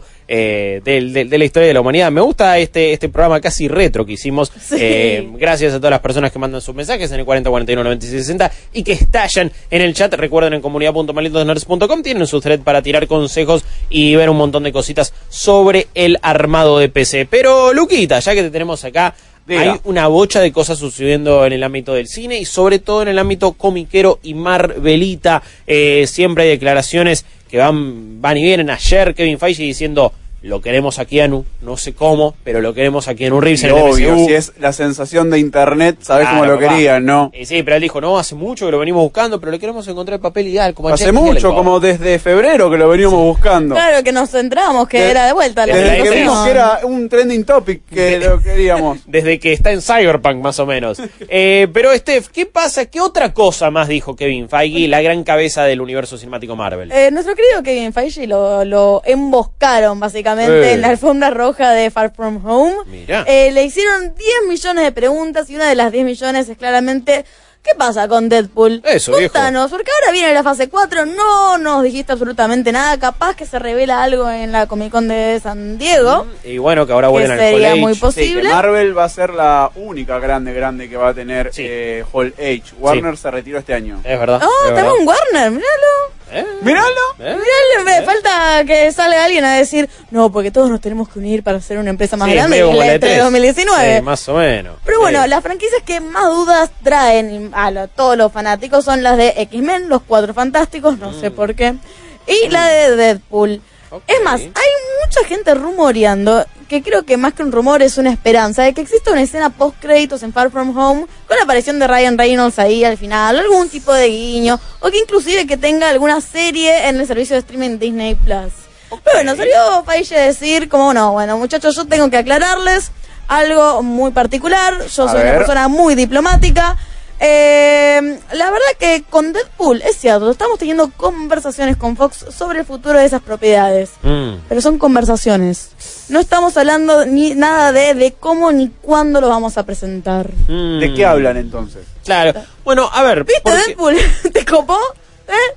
Lo- a ver, eh, es que es raro lo que pasa con Deadpool, porque es eh, el único que dijeron, no, este, este lo vamos a conservar. Fue como en, a todos los a todos los X-Men, a un montón de otras cosas, y digo, ah, ya fue, olvídate, todo esto, desastre, pum, borrón y cuenta nueva. Pero Deadpool fue el único que dijeron, no, no, vamos a seguir haciéndolo, y va a seguir siendo en teoría, dijeron en su momento, después todos nos olvidamos, que va a ser rated R. Apta para mayores de 18. tal Exactamente. cual. Ujú. Es Bueno. que es una franquicia para mantener. Sí. No solo porque le está yendo bien, sino porque ya tenés a todo un equipo liderado por Ryan Reynolds, que es el productor ejecutivo de toda la saga de Deadpool, involucrado. Sí, no lo podés echar a perder aparte un hombre que, que hoy por hoy también es una gallina de huevos de oro, súper querido por todo el mundo. Ahora también muy relacionado con Warner a través de, de, De Detective Pikachu. Detective Pikachu, así que no sé qué onda esas cosas contractuales, pero eh, eh, va a ser interesante. Yo creo que igual Deadpool es un personaje que se rompe tanto la cuarta pared y hace tantas cosas locas que también lo podés tener totalmente alejado del MCU y seguir usándolo. Sí, es fácil, además, eh, incluirlo en algún momento. Sí, cuando sea. Entra, abre la pantalla y dice, sí, estuve acá todo el tiempo. Sí, pasa que ahora el ratón me, me- me pasó el cheque. Listo, ya está. Alguna boludez así, un chiste mucho mejor pensado que lo que acabo de decir. Pero puede tirar alguna de esas giladas y ya está dentro. Me- Eh, me, sentí en la mesa de, ¿qué le parece Pucci? Como va a aparecer algo así. Algo así. Aparece de fondo como ahí en... Sí, olvídate. Pero eh, también hay, hay que. La especulación con Spider-Man es porque, bueno, han tenido muchas historias en conjunto. Claro, claro. Mucho se ha hecho en los cómics. Hay muchos fanfics. Sí. La gente, la Fujoshi, queremos saber más de esos fanfics, no, que claramente no van a Bueno, suceder. es que es uno de los grandes socios de Sí. Spider-Man. Es Sí. él Sí. y Daredevil. Claro. Sí, sí, sí, Dos personas que realmente podían estar en el MCU fácilmente. Revivime Mandale, mandale un llamado a Charlie Cox que Charlie debe Cox. estar haciendo un par de hamburguesas en su casa. Yo soy muy fanático, he sido siempre bastante defensor del MCU, pero el único momento donde realmente me rompieron el corazón es cuando en Civil War no apareció Daredevil. Yo no sé, nada, no, no había ningún indicio, nadie, no había salido ninguna noticia. Pero vos tenías un, Mi corazón yo iba a aparecer, iba a aparecer el papá y no apareció. Parece eh, la escena de nosotros, eh, podemos solucionar eso. Estaban todas las chicas y Daredevil de y fondo. Sí, más o menos, no, no, pero en, en- en Civil War no terminó apareciendo en 2016, fue esto. Estábamos a full con el hype de la primera temporada de, de, de Sí. Daredevil, creo que ya, o si no había salido la segunda, estaba por salir. eh, así que nada, fue como, me, me rompieron el, el corazón. Bueno, y ahora sacando a Spider-Man de lo que es Nueva York y tirándolo para otro lado y dándole como una nueva capa, si querés decirlo. Internacional. Le está dando un nuevo espacio a Daredevil como para que pueda, que tenga su propio territorio. En Nueva York, en Hell's Kitchen. Claro. Ok, a ver, es, es jodido porque, porque, bueno, van a tener que salir a buscar otro Daredevil. eh, ya todo lo que es con Netflix terminó bastante mal. eh, Sí, terminó en Fade. Sí, sí. ¿Por qué Y- nadie y quiere a Ben onda. Affleck? No, pasa- a ver, lo, lo mejor de encima de, de, o de varios de esos personajes, no de todos, era el cast. Eh, Jessica Jones es Kirsten Mm. Ritter. Eh, Es y- todo muy bueno. y Charlie Cox es Daredevil y Vincent D'Onofrio es Kingpin y no quiero que haya otros a esta altura y me pongo medio eh, ter- eh, termohead eh, en Twitter diciendo no quiero otro. Pero hablando de Spidey, hablando de otras cosas y hablando de novedades, esto tiene que ver, es medio un crossover entre el mundo del cine y el mundo de los cómics. Ok. Porque J.J. Abrams va a estar escribiendo junto a su hijo Henry Ajá. Abrams un nuevo cómic de Spider-Man. Un nuevo cómic de Spider-Man que encima va a ser una miniserie. El nombre es Spider-Man Number One. Sí. Eh, Buen nombre, excelente, sí. va a introducir, lo único que sabe es que va a introducir a un nuevo villano llamado Cadaverus y que Abrams dice, no, vas a ver a Peter Parker como nunca, papá. Él dijo, me están buscando hace rato, eh, hace mucho Nick Lowe, el editor de Marvel Comics, viene ofreciéndome hacer un libro, hacer cosas con ellos. Y bueno, ahora sí encontré el momento y además lo va a estar haciendo con Henry Abrams, su hijo. También va a estar involucrada Sara Pichelli, eh, una de las responsables de el, el arte y de la creación también en este caso de eh, Miles Morales, por ejemplo. Así que es un lindo equipito. Tenés a Dave Stewart también y Oliver Coipel haciendo las, las tapas. Eh, ojo, le, le tengo, no sé, una- un mínimo de esperanza e ilusión. De, bueno, te atraen estos experimentos. Cuando cae algo como J.J. Abrams a escribir un cómic de Spider-Man, decís, y bueno, lo voy a leer. Sí, te atrae mucho. Creo que el modelo que eligieron para anunciar todo esto fue un poco un pifie. Porque. ¿Lo hicieron hypearon mucho, decís vos? Demasiado. Sí, encima habían puesto en un momento un 4 con una telaraña y todo el mundo dijo, ah, van a hacer en cómic eh, la. Spider-Man 4 de Sam Raimi, tiraron. Claro. Y tipo, y no, era cualquiera, era un 4-3-2-1. Era un 4-3-2-1 que encima toda esa estética era muy Sam Raimi. Entonces Sí. dijeron, bueno, no va a ser los Cuatro Fantásticos, pero va a tener algo que ver con el Spider-Man de Sam Raimi. ¿Por qué Y no? Nada que ver, terminó siendo un cómic que escribe J.J. Abrams. Sí. Pregunta, Pregunta. ¿funciona J.J. Abrams para poder escribir un cómic? ¿Ustedes creen que lo traen como figura cual Keanu Reeves a decir, uy, mirá, un nuevo cómic de Spider-Man? No quiero eh, ser demasiado escéptico y cínico, pero siento que es como que está justificando el nepotismo. Es como que, o sea, Mi hijo hace cosas. sí, lo va, a hacer, lo va a hacer el hijo y a él lo ponen para que esté un poquito legitimado. Y que no sea un Henry Abrams y tiene 20 años y a la gente le caiga mal. O sea, quizás la recontra mega rompe Henry y ya fue, buena onda. es un pendejo superdotado y la va a romper. Ojo, ojo. ¿Qué pasa si sacan el, el cómic que diga Henry Abrams? ¿Lo ibas a relacionar directamente con J.J.? JJ? No, para nada. para No, pero bueno, la noticia hubiera sido. uh, ¿Cuántas explosiones? El hijo de, ¿no? Claro. Claro, digo, ¿cuántas cajas misteriosas? ¿Cuánto lens flare va a tener? O sea, si, si Sí, apareció no. una viñeta con un lens flare, ah, ya está, es el hijo de J.J. Claramente, sí. Ya lo íbamos a saber en ese caso. Eh, antes de ir con lo tuyo, Luquitas, Obvio, con lo que nos compete en esta semana, que tiene que ver con los juguetes, que tiene que ver con Toy Story 4, eh, te quiero contar lo que ya han sido las primeras impresiones de Spider-Man Far From Home, porque Sí. justamente veíamos... Se esta semana Sí. ahora. Sí, y, y también no fue esta red carpet, entonces este, hubo algunas primeras impresiones que salieron a poner en eh, ciertos sitios y también sobre todo en redes sociales. Y como siempre sucede, yo no sé cómo vos te tomás, eh, viniendo de, de- de ese palo de verdad, eh, del cine, del lugar, el contexto de las avant premiers y después de... Viste que están embargadas las reviews, pero no las impresiones en redes sociales. Y es como, ¿qué carajos? Eh, ¿por, por qué me haces Le esto? pones emojis. eh. Sí, porque Eso- bueno, es, estamos viviendo en, eh, en la locura del porcentaje, en la locura del Rotten Tomatoes. Claro. Claro. En donde un tweet te puede decir, me gustó, no me gustó. Hay mucha gente que va a buscar eso solamente, pero una crítica y una review tienen otra complejidad en donde un pulgar para arriba no necesariamente es una obra maestra No. ni tampoco es una gran película siquiera. No. Quizás es me gustó porque tiene el 52% de cosas copadas de la película. Sí, se justifica ir a verla. Se justifica, ni, qué sé yo, capaz Sí. es, me gustó. Ahora, cuatro gambas para ir a ver la película, no sé. Y eso es en donde más te lo explico en una review. Sí, pero todas viste que estas primeras impresiones siempre de redes sociales Son más positivas de lo que termina siendo. Sí. Incluso la review de la misma persona que diga, es excelente en Twitter. Y no, y, y no lo estoy diciendo desde, el- desde el lugar que dice, "Ah, están todos comprados, pero me, me llama la atención porque No. gente a la que uno sigue hace mucho, respeta muchísimo, después ve la review y, y es verdad que son momentos y situaciones distintas.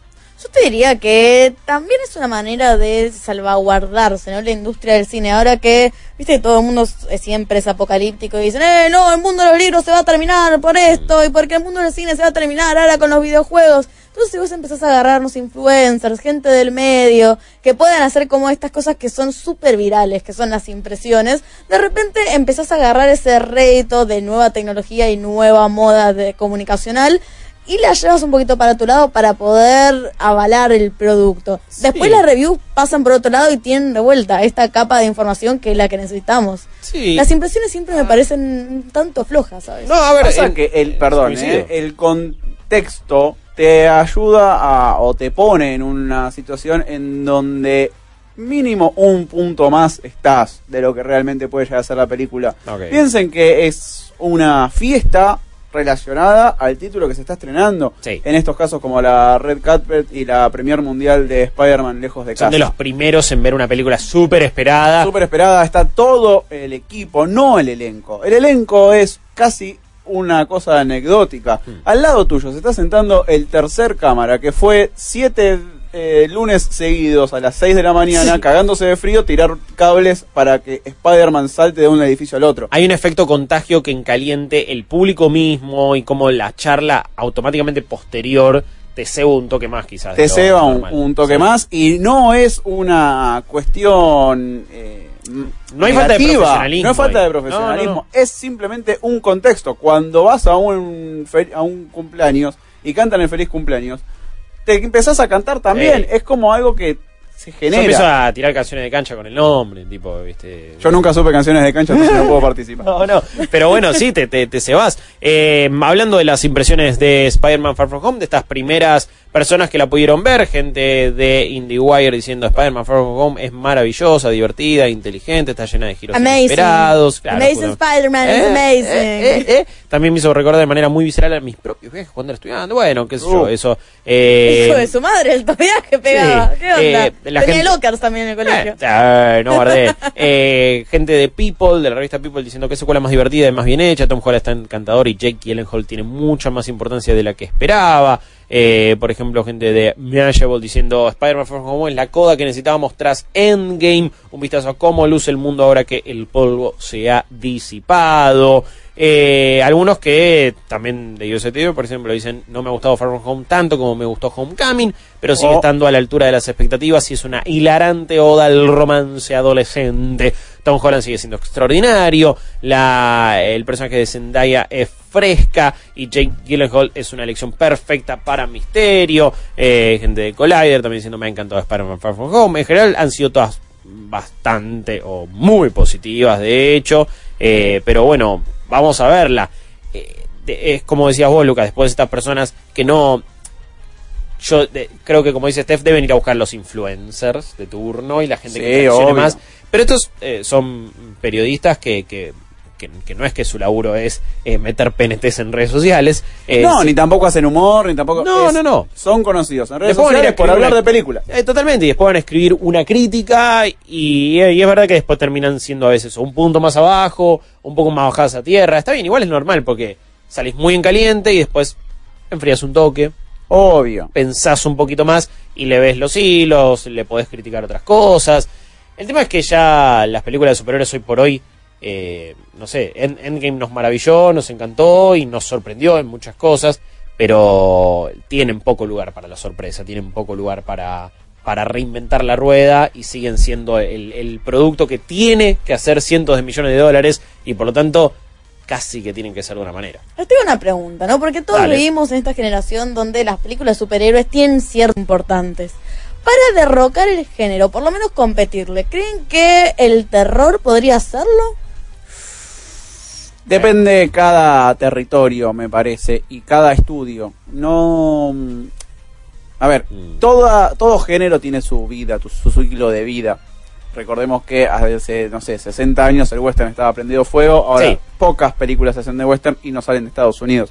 El terror es uno de los géneros más antiguos, en donde siempre encuentra una forma de reinventarse y volver a seducir a la audiencia. Sí, siempre está, es una constante. Y tiene una gran, gran ventaja, que es algo que está en su, en su ADN, que es no tenés que invertir mucho para hacer una película de terror. Claro. Entonces es, una, es un género que siempre va a estar y no va a tener una crisis marcada como lo ha tenido en esta última década, por ejemplo, la comedia.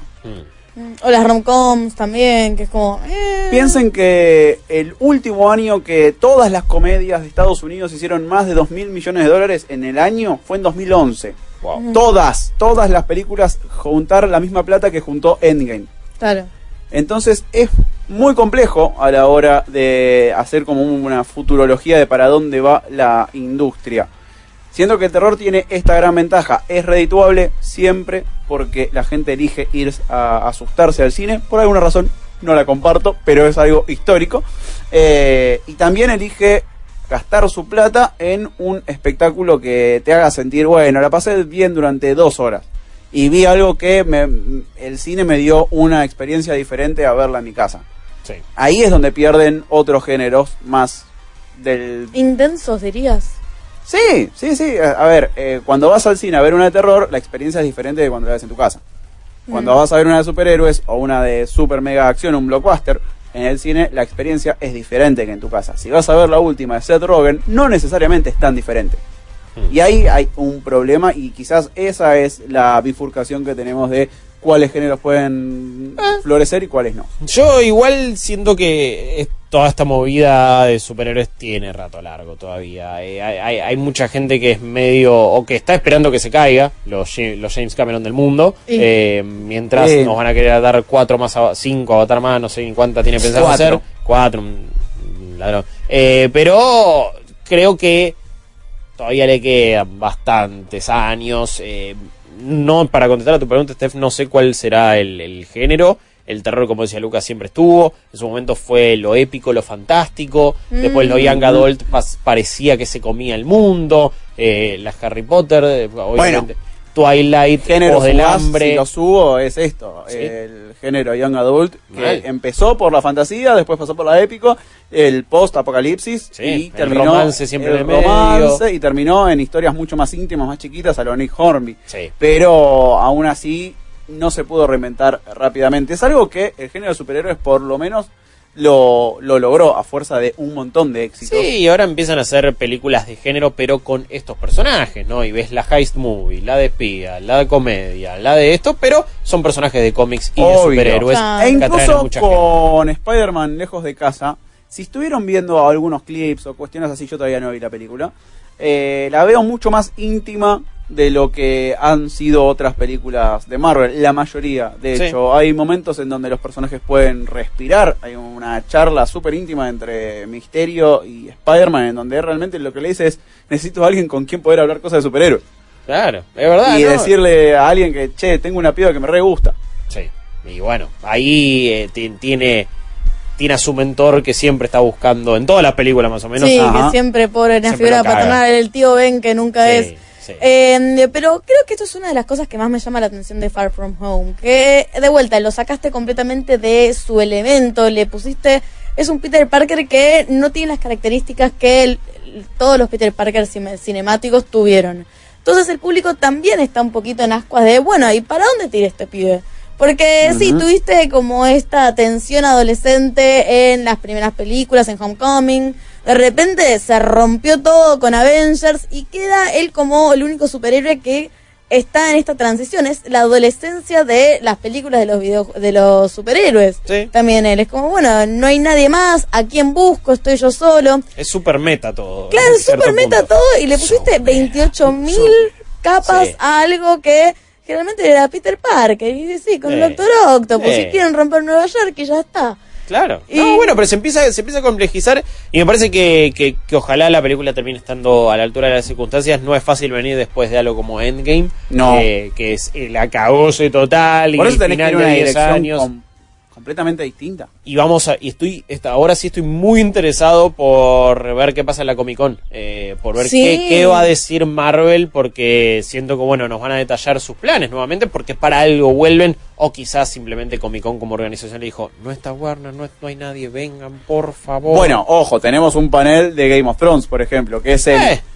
¡Adiós! Es el adiós, pero, pero nadie está esperando tanta, bueno, quizás a muchas ¿Habrá cosas de los quejas? spin-offs. No, pero también puede ser un, por lo menos la mitad de este gran panel que siempre tienen de dos horas, puede ser un poco este del adiós. Sí, sí, el adiós y después spin-off, precuela. Sarasa, Sarasa, Sarasa, Sarasa. Eh, ex- extrañamos un poquito Game of Thrones. Eh, ahora, incluso ahora que no está, hasta extraño los capítulos que no me gustaban y esa última temporada que es olvidable, pero que comentamos a full. Eh, Lucas, no te vas todavía, seguís No con voy. nosotros y en instantes estamos hablando de juguetes, juguetillos, Toy Story y todas esas cosas que a vos te encantan. No se vayan. Ahora, en un minuto, malditas news, by Claro. Disney, Apple y Warner preparan su propio servicio de streaming, pero todos son básicamente variantes de Netflix.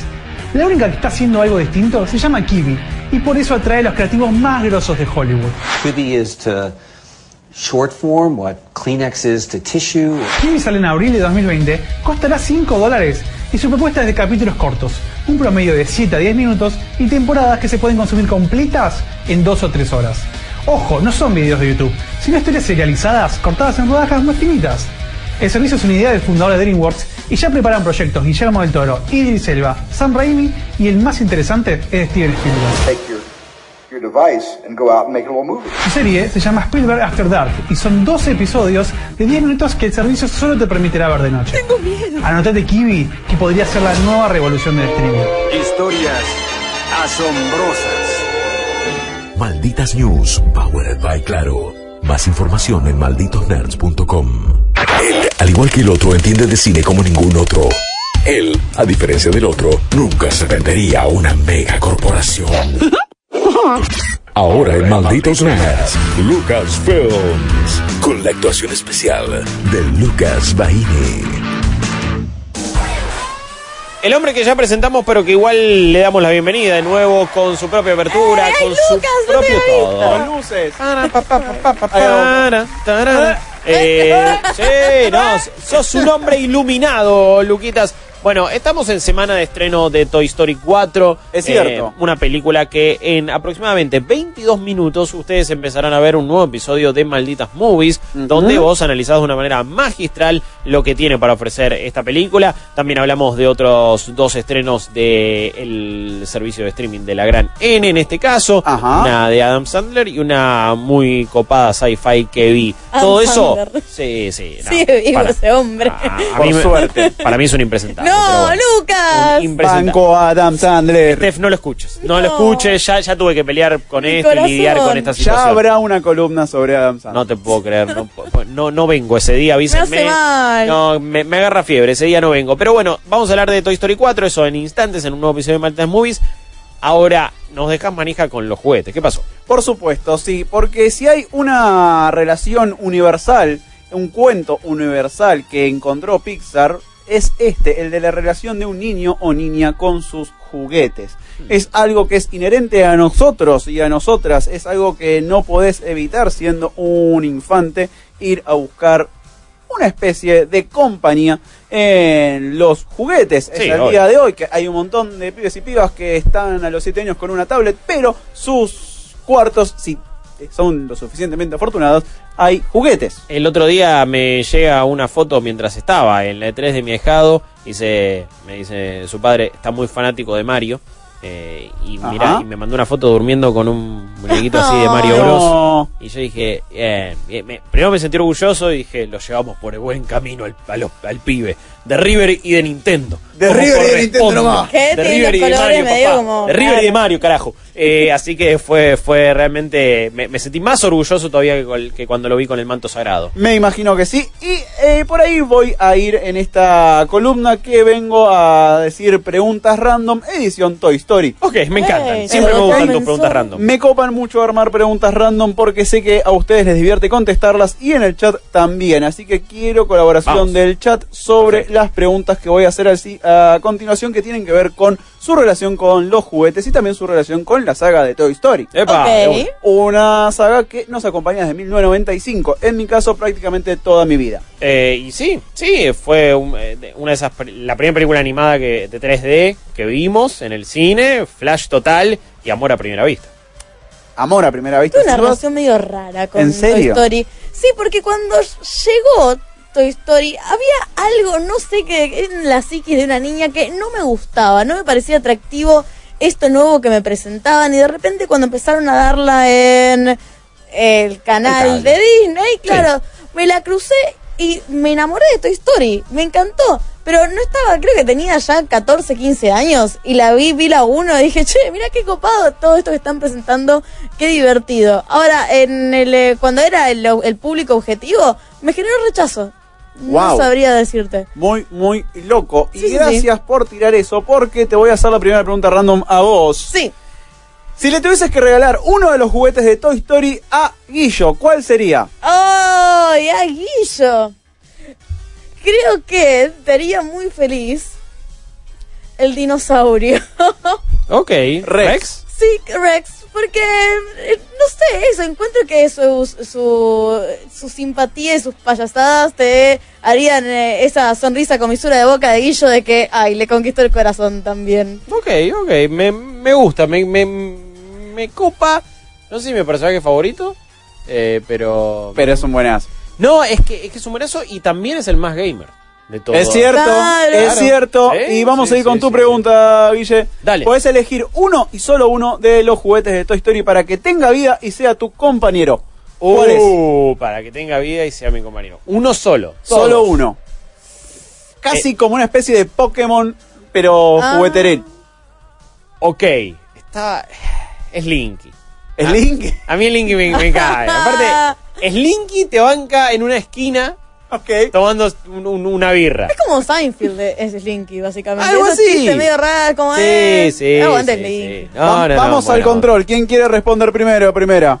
Eh, en este Va caso decir buena. Cecilia Bona. Perdón, quiero decir que el chat también había hecho Rex a full, eh. Eh, Mirá, te tienen Sí, como ahí. Sí, sí, sí, sí, sí, sí. Ceci, La verdad, muy bien. Rex para que Acá. sea Jurassic Park. Ceci, contame, decime los dos mejores juguetes de la saga de Toy Story para meter una birra en Palermo. Uh, y Woody Woos. Los tengo. Sí, eh, creo que de un lado tenés el angelito bueno y el otro el malo, ¿no? Como uno más arriesgado y el otro más conservador. Y creo que pueden ayudarte a tener buenos consejos en un momento de birra. Es buena la, la teoría, yo creo que quedas un poco afuera, como que charlan ellos dos, porque son re amigos. ¿Viste cuando te, te juntás con gente que es demasiado Pero, entre ellos? no, pero metés como una polémica y es como hablar de religión en tu familia, ¿viste? En un momento se encienden y empiezan ¡ah! y la pasas re bien. Vos decís que tirás un che y en octubre volvemos y empieza un quilombo. Claro, total. Y alguno se no pierde y hay que ir a buscarlo, juguete. seguro.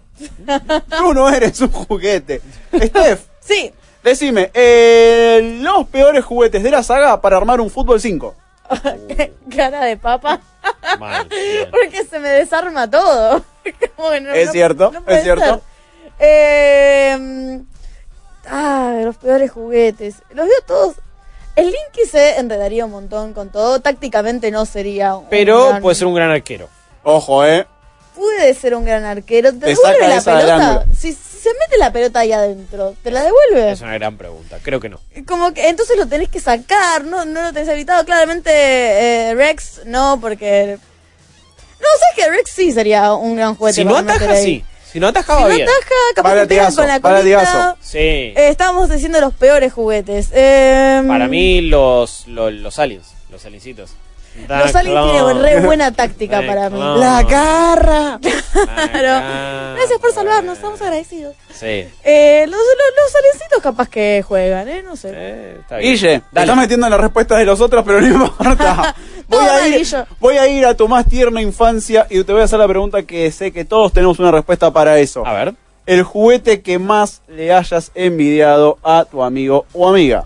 Eh, ay, no, pará, porque acá es tipo Saga o Saba se llamaba. Eh, pone White Ranger. Amo que para una respuesta Sword. random tenga que buscar en El Google. nombre porque es nunca, de siempre. Saba, ahí está, claramente. Eh, a, a- a mi hermano de toda la vida, Seba, le, le envidié mucho a Saba. Eh, tenía, que no es el Colorado Saba de Gimnasia y Grima de la Plata. Te iba a decir que tenía No, no, no. el de, el los cabezones del Mundial 98.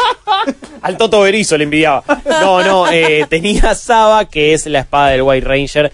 Tenía lucecitas, sonido, todo. Era fantástico. Y, y- y no, no- no lo tenía, no lo tenía yo, no, nunca lo tuve. eh, épocas del 1 a 1 donde, donde no nos iba bien, entonces no, no, no disfrutamos el 1 a 1 como correspondía. Acá me voy a meter en las respuestas también porque lo tengo acá y es el barco pirata de Fisher Price ¡Oh! que tenía el hijo único amigo mío. Sí, bueno, este eh, eh, ta- también eh, este, este amigo mío tenía el castillo de Fisher Price en ese caso. También envidiable, grosso, muy bueno. Muy bueno, todo Los lo que cañones eran todo lo que tenga esa marca era espectacular. Mira acá alguna gente tira envidió un Wargreymon de mi amigo de la Uh. primaria toda la vida. Yo ni llegué a ver eh, muñecos de Digimon. Yo solo tenía, eh, viví el momento Tolas. Oh, eh, y el- Tolas y el globo tóxico. Claro. ¿Te acuerdas de ese momento? El Eh. primer pánico del globo tóxico. el castillo Playmobil a un amigo, un Max Steel, nunca me lo pudieron comprar y un amigo tenía dos. Eh, yo tenía un Woody y le faltaba un brazo, no, mirá, te- terrible. Yo tenía un amigo con todos los Megazords. ¡Uh! Wow, muy ¿pero bueno. ¿Quién era? Eh, Ricky Forte, Sí, chico. el Ricky Ricón, dejate joder. Control, control, control. A ver, eh, por acá. Ahí estamos. Yo estoy, al ¿Estás, frente. ¿Estás listo? Porque vamos a ir por ahí también. Ese juguete que siempre quisiste y nunca eh, tus viejos te lo compraron. Uy, bueno, eh, recién ahí yo nombraba los Max Steel, toda esa movida. Sí. Eh, siempre quise uno de esos y nunca tuve. Y me acuerdo que un pibe del barrio los tenía y yo medio que se los perdí a propósito. tipo de envidioso. Me siento aplaudo. re mal. No, no. Pero como que me los prestó, fuimos a la plaza, que sé yo, en un momento los dejé apoyados No, y nos man, fuimos. Y me acordé que me dejó apoyados, pero me hice el boludo. Power to the people, ya está. Vamos, listo. Que se corta por hijo único. Contra el capital. Seguramente vamos. le compraron otro, no lo dolió tanto. Claro. Patas. Patas. ¿Estás por ahí, patas? Acá, patas. Ahí está patas. ¿Qué, ¿Mi juguete favorito? El, No, el que nunca tuve. el que nunca tuve y siempre quisiste tener, que nunca tuviste. Yo nunca tuve el, el, el Megazord que se armaba con los otros, que se podía armar. Yo tenía un par nada más. Y me Tenías un par, eras ya, Sí, un ya afortunado. Tenía dos.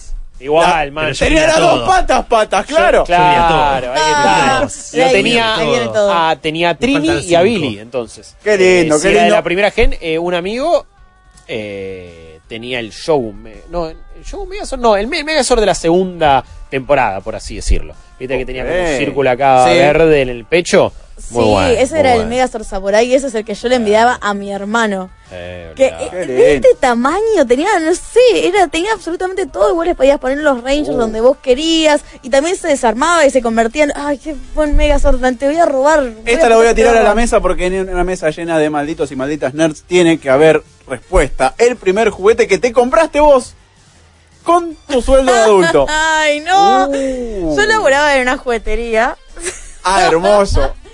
y descubrí por qué uno no tiene que comprarse juguetes eh, siendo un adulto. Había una máquina de burbujas. Man, pero máquina de burbujas. No, no. Me volvía loca cada vez que yo entraba y mis compañeros me decían, no, escúchame, como que ya está, está todo bien, todos sabemos acá los trasfondos de estos juegos. Yo dije, ¿sabes qué? No me importa nada.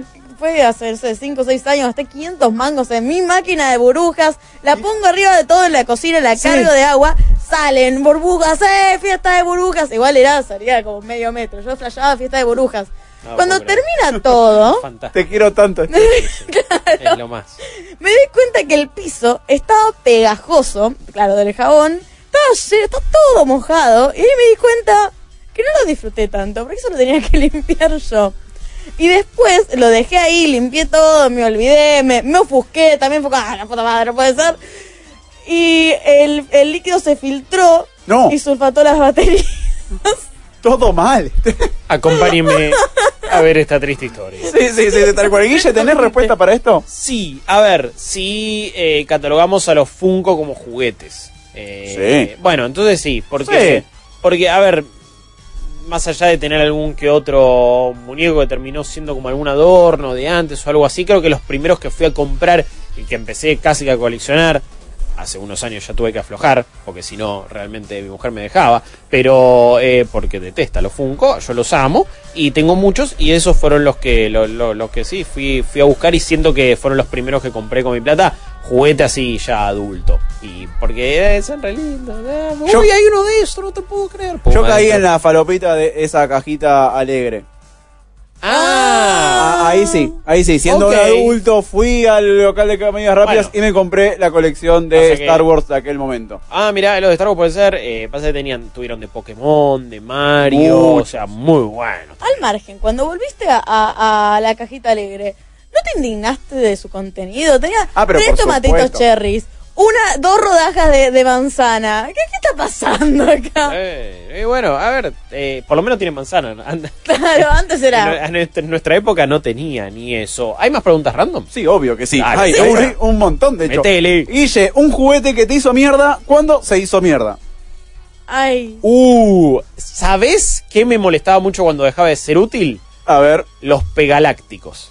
Los pegalácticos. ¿Te acordás de esto? ¿Cuáles eran los pegalácticos? Estos venían en eh, papas fritas. ¡Ay, esos! Sí, y que Ah. de repente cuando vos lo abrías era un Darth Vader brilloso, hermoso. Tú decías, ah, qué copa, mira este Yoda, no te puedo creer. Entonces los pegalácticos eran de Star Wars en ese entonces y era como una cosa pegajosa, vos tirabas contra la pared y quedaba pegado y el También eso. como la lengua de camaleón, ¿no? Algo así, mirá, la verdad es que Había no lo conocía. Pokémon también. Sí, no, el, el, eh, ah, es verdad. Sí. El terror de las paredes blancas. Olvidé, Sí. Bueno, el, el terror de mi vieja en este caso. Y lo que también venían en esa, en esa saga de, de- de tazos y estos snacks eran unas figuritas de. Eh, mirá, ahí estaba. El, esta es la promo del Pegaláctico. ¡Sí, papá! ¡Sí, papá! La- las figuritas esas que las tirabas para adelante y quedaban ahí paradas. Y en la onda era que con el Pegaláctico vos los tenías que agarrar y tenías que jugar para choreártelas a, a- a tu amigo.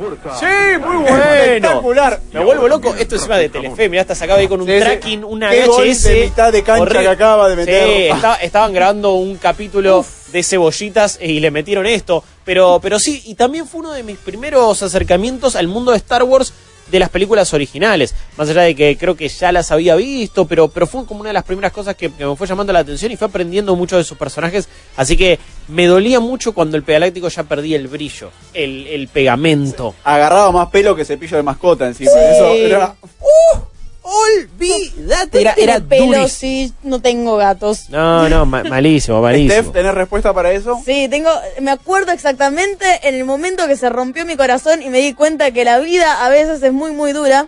Que yo tenía, era creo que una de las eh, Barbie Rapunzel, que Uh, vos le, le oh. tocabas el pelo, y, ay, se le soltaba y era hermosa y tenía todo el vestidito y así jugando, me acuerdo el movimiento, el momento, hice esto y se le cayó la cabeza. ¡No!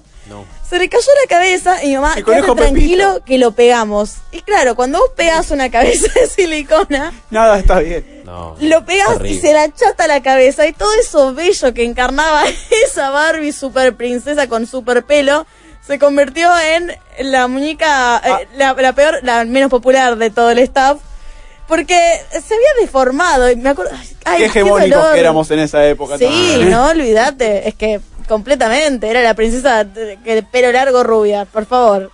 Eh, Ceci, tengo una que es bastante complicada. Uy, la puta. Dale. Si Patas fuese un juguete, Oh. ¿cuál sería? Si patas fuera un juguete. Uy, la puta. Es la que te tocó en la lista, perdón. Eh, mm, si patas fuera un juguete, verá que lo miro. Eh, Pata ya quiere ser un juguete, mirá, está haciendo de todo. Un soldado quiere ser. Un pero tiene las piernas pegadas. Es de los soldaditos verdes esos que. Plan de vigilancia, Charlie, ejecuten, vamos, vamos, vamos. Le pongo, le pongo soldadito. Pero Patas es re pacífico igual. Pero se puso en modo guerra y ya está, me lo solucionó. Mira vos, Yo, lo- yo tengo uno A para ver. patas. Tengo uno para patas.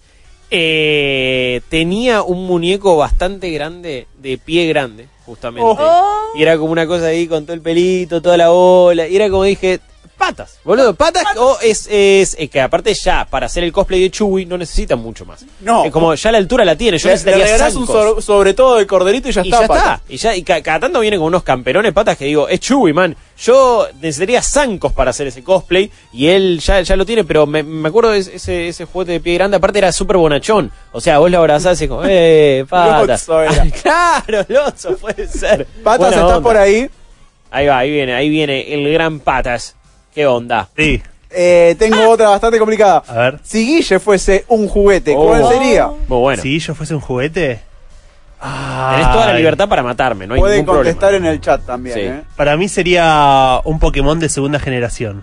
Copa, De- me copa. sí, sí, sí, sí. Un Totodile. Es como un- una alguna evolución de Pikachu, pero que no es ni Pikachu ni Raichu. O sea, el oh, bueno, otro. puedo ser la. Es, es la. El, el que es más chiquito, no Pichu. sé cómo Es se la- llama. la involución. Es Pichu. Soy Pichu. Sí, Me y más con el pelo. Me encanta. Claro, sí, acá es verdad. Soy Pichu, algún día llegaré a ser Pikachu y, al- y jamás en la vida seré Jamás, Raichu. jamás, Nunca jamás. policía. Eh, Raichu policía. Pikachu del, del pueblo, papá. ¿Te la jugás, Guille? Si Steph fuese un juguete, ¿cuál sería? Ay, Eh, ok. no una máquina de Steph- burbujas. No, si este fuese un juguete, sería eh, las, la- las casitas, ¿viste? De pinipón. ¿Sí? Como con un montón de sorpresas y es una capa tras otra y una cosa tras otra, todo en un base muy pequeñito. En, en un base así como, eh, eh, pero que tiene una bocha de poder.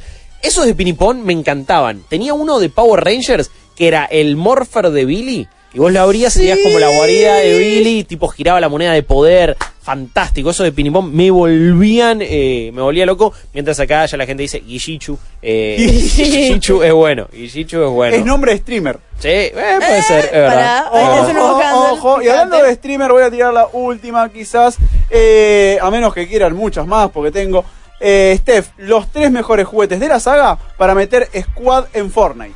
¡Oh! ¡Qué, difícil! Eh, ay, no juego Fortnite lo suficiente como para meter squad. Yo diría que yo, siendo completamente inútil, necesitaría alguien que me dé un centro, así que me voy por lo obvio. Boss Lightyear, que generalmente tiene esa seguridad de, bueno, hay que arreglar las cosas. Woody, que puede ver ambos lados de la pantalla, qué es lo que nos falta, qué es lo que podemos, eh, eh, cuál sería nuestra ventaja. Y tercero, necesitaría alguien que se queje conmigo todo el tiempo. Así que de vuelta te repito, el señor cara de papa, estamos los dos mirándonos como, ¿qué cacho está pasando acá? No sé, bueno, voy a dejar a estos dos seguir acá jugando. Guille. Eh, a ver. Es complicado, es complicado, porque no, no sé si necesito al estratega más grande del mundo. O sea, necesito, necesito a alguien que, que, que me haga sentir confianza en mí mismo. Ejecutores también. Ah. Ok, ok, puede ser. Eh, ¿Los soldaditos valen? Sí, sí, vale. Bueno. El, el sargento por lo menos vale. Ese. Tiene, tiene. Adentro, boost así como confianza, Woody. Ajá. Woody, podemos meterlo. Eh, y ahora Bo Pip. Bo Pip. Claro, por todo lo que me contaste de Toy Story 4. Es cierto, es cierto. Yo iría con Rex. Ok. Ok. Porque es gamer. Sí, de una. Aunque no claro. llega a los dos botones. Lo pones ahí de carne de cañón, ya fue. Iría con Ham. Eh, buena. Uy, Ham, me lo re olvidé en todo esto. Es rápido de dedos. Ya lo vimos. Sí, cierto, soluciona Ham era todo. una muy buena para la birra en Palermo. Sí. Ham es sí. buena. Ham es Linky. Vamos, pa- y pateamos calles por las noches de Buenos Aires. Por el conurbano, ¿sabes cómo le planto cualquiera con el Linky? Y la eh? señora cara de papa, pero la señora cara de papa agita y ahí Obvio. es barra y te cagas a trompadas con la gente. Cagapalos, Sí. olvídate. Y de final de squad meto a los monitos. Oh, ok, ok, sí, sí, puede ser. Bien, bien, bien, me gusta. La gente también había tirado los soldaditos, Bass, Rex y eh, lo mete mucho a Ken también. Ken es Eh, buena. Ken es eh. buena. Ken sí. tiene mucho skin además. Sí, es verdad. También habían tirado el monito loco. Eh, buena onda, buena onda y todas las propuestas de la ¿Dónde gente. está tu honor, basura? Muy bueno. Eh, Y crayones por si quieres dibujar. Vida para monos. ¿Para qué? Para los monos, tontitos. Suban monitos. Oh, oh, ah, ah, ah, ah. Es lo mejor Amo que ha... Ceci, que sepa todo esto. Ceci, te amo. sí, sabe todos los diálogos. aparte. Bueno, creo que la mayoría de casa sabe los diálogos de Toy Sí, Story. sí, pero, pero Ceci Pixar mu- mu- es la especialista en mundo Pixar número uno de- del planeta directamente. eh, me, me- me ¿Pixar gusta. Planeta? Pixar Planeta, claro. Vamos, Ceci. Tremendo, tremendo. Uy, eh, nadie nombró a Jesse. En Dicen para salir a tomar contexto. birras, Sí, acá, acá decían, acá también decían Ham y Jesse para salir a tomar una birra. Eh, amigo, muy, muy gracioso este, estas preguntas random sobre juguetes. Recordé cosas que, que no me acuerdo, o sea, de los Pegalácticos los había Los borrado. mi- fue un viaje de ida. Sí, man, fue impresionante. Y Patas encima consiguió la publicidad de los fucking Pegalácticos que venían en las mejores papas que ya no se hacen acá en nuestro país, que son las rafles, por supuesto. Eh, Stephanie Zuccarelli, Rafles. muchísimas gracias por todo. Eh, No, por favor, por- mucha suerte armando esa PC. Eh, Ojalá mañana ya Le tengas todos los componentes. Por favor, todo. Gracias a vos, amigo, hermano del alma. Sí, y después eh, Ceci Bona tirando toda la papa de Toy Story y de Pixar. ¡Llore! Los Empacaré tus zapatos de excursión y tus ojos furiosos, por si acaso. Necesito ir a. Quiero correr a ver películas de Pixar Vale. ahora. Un momento, encendí el cohete. Sí, con Ceci para que las vaya ahí haciendo un live, eh, tweeting y, y todo, minuto a minuto. Y el gran patas ahí de la gente en los controles de video. Ustedes se quedan con una nueva edición de Malditas Movies. Nosotros nos reencontramos mañana. Adiós.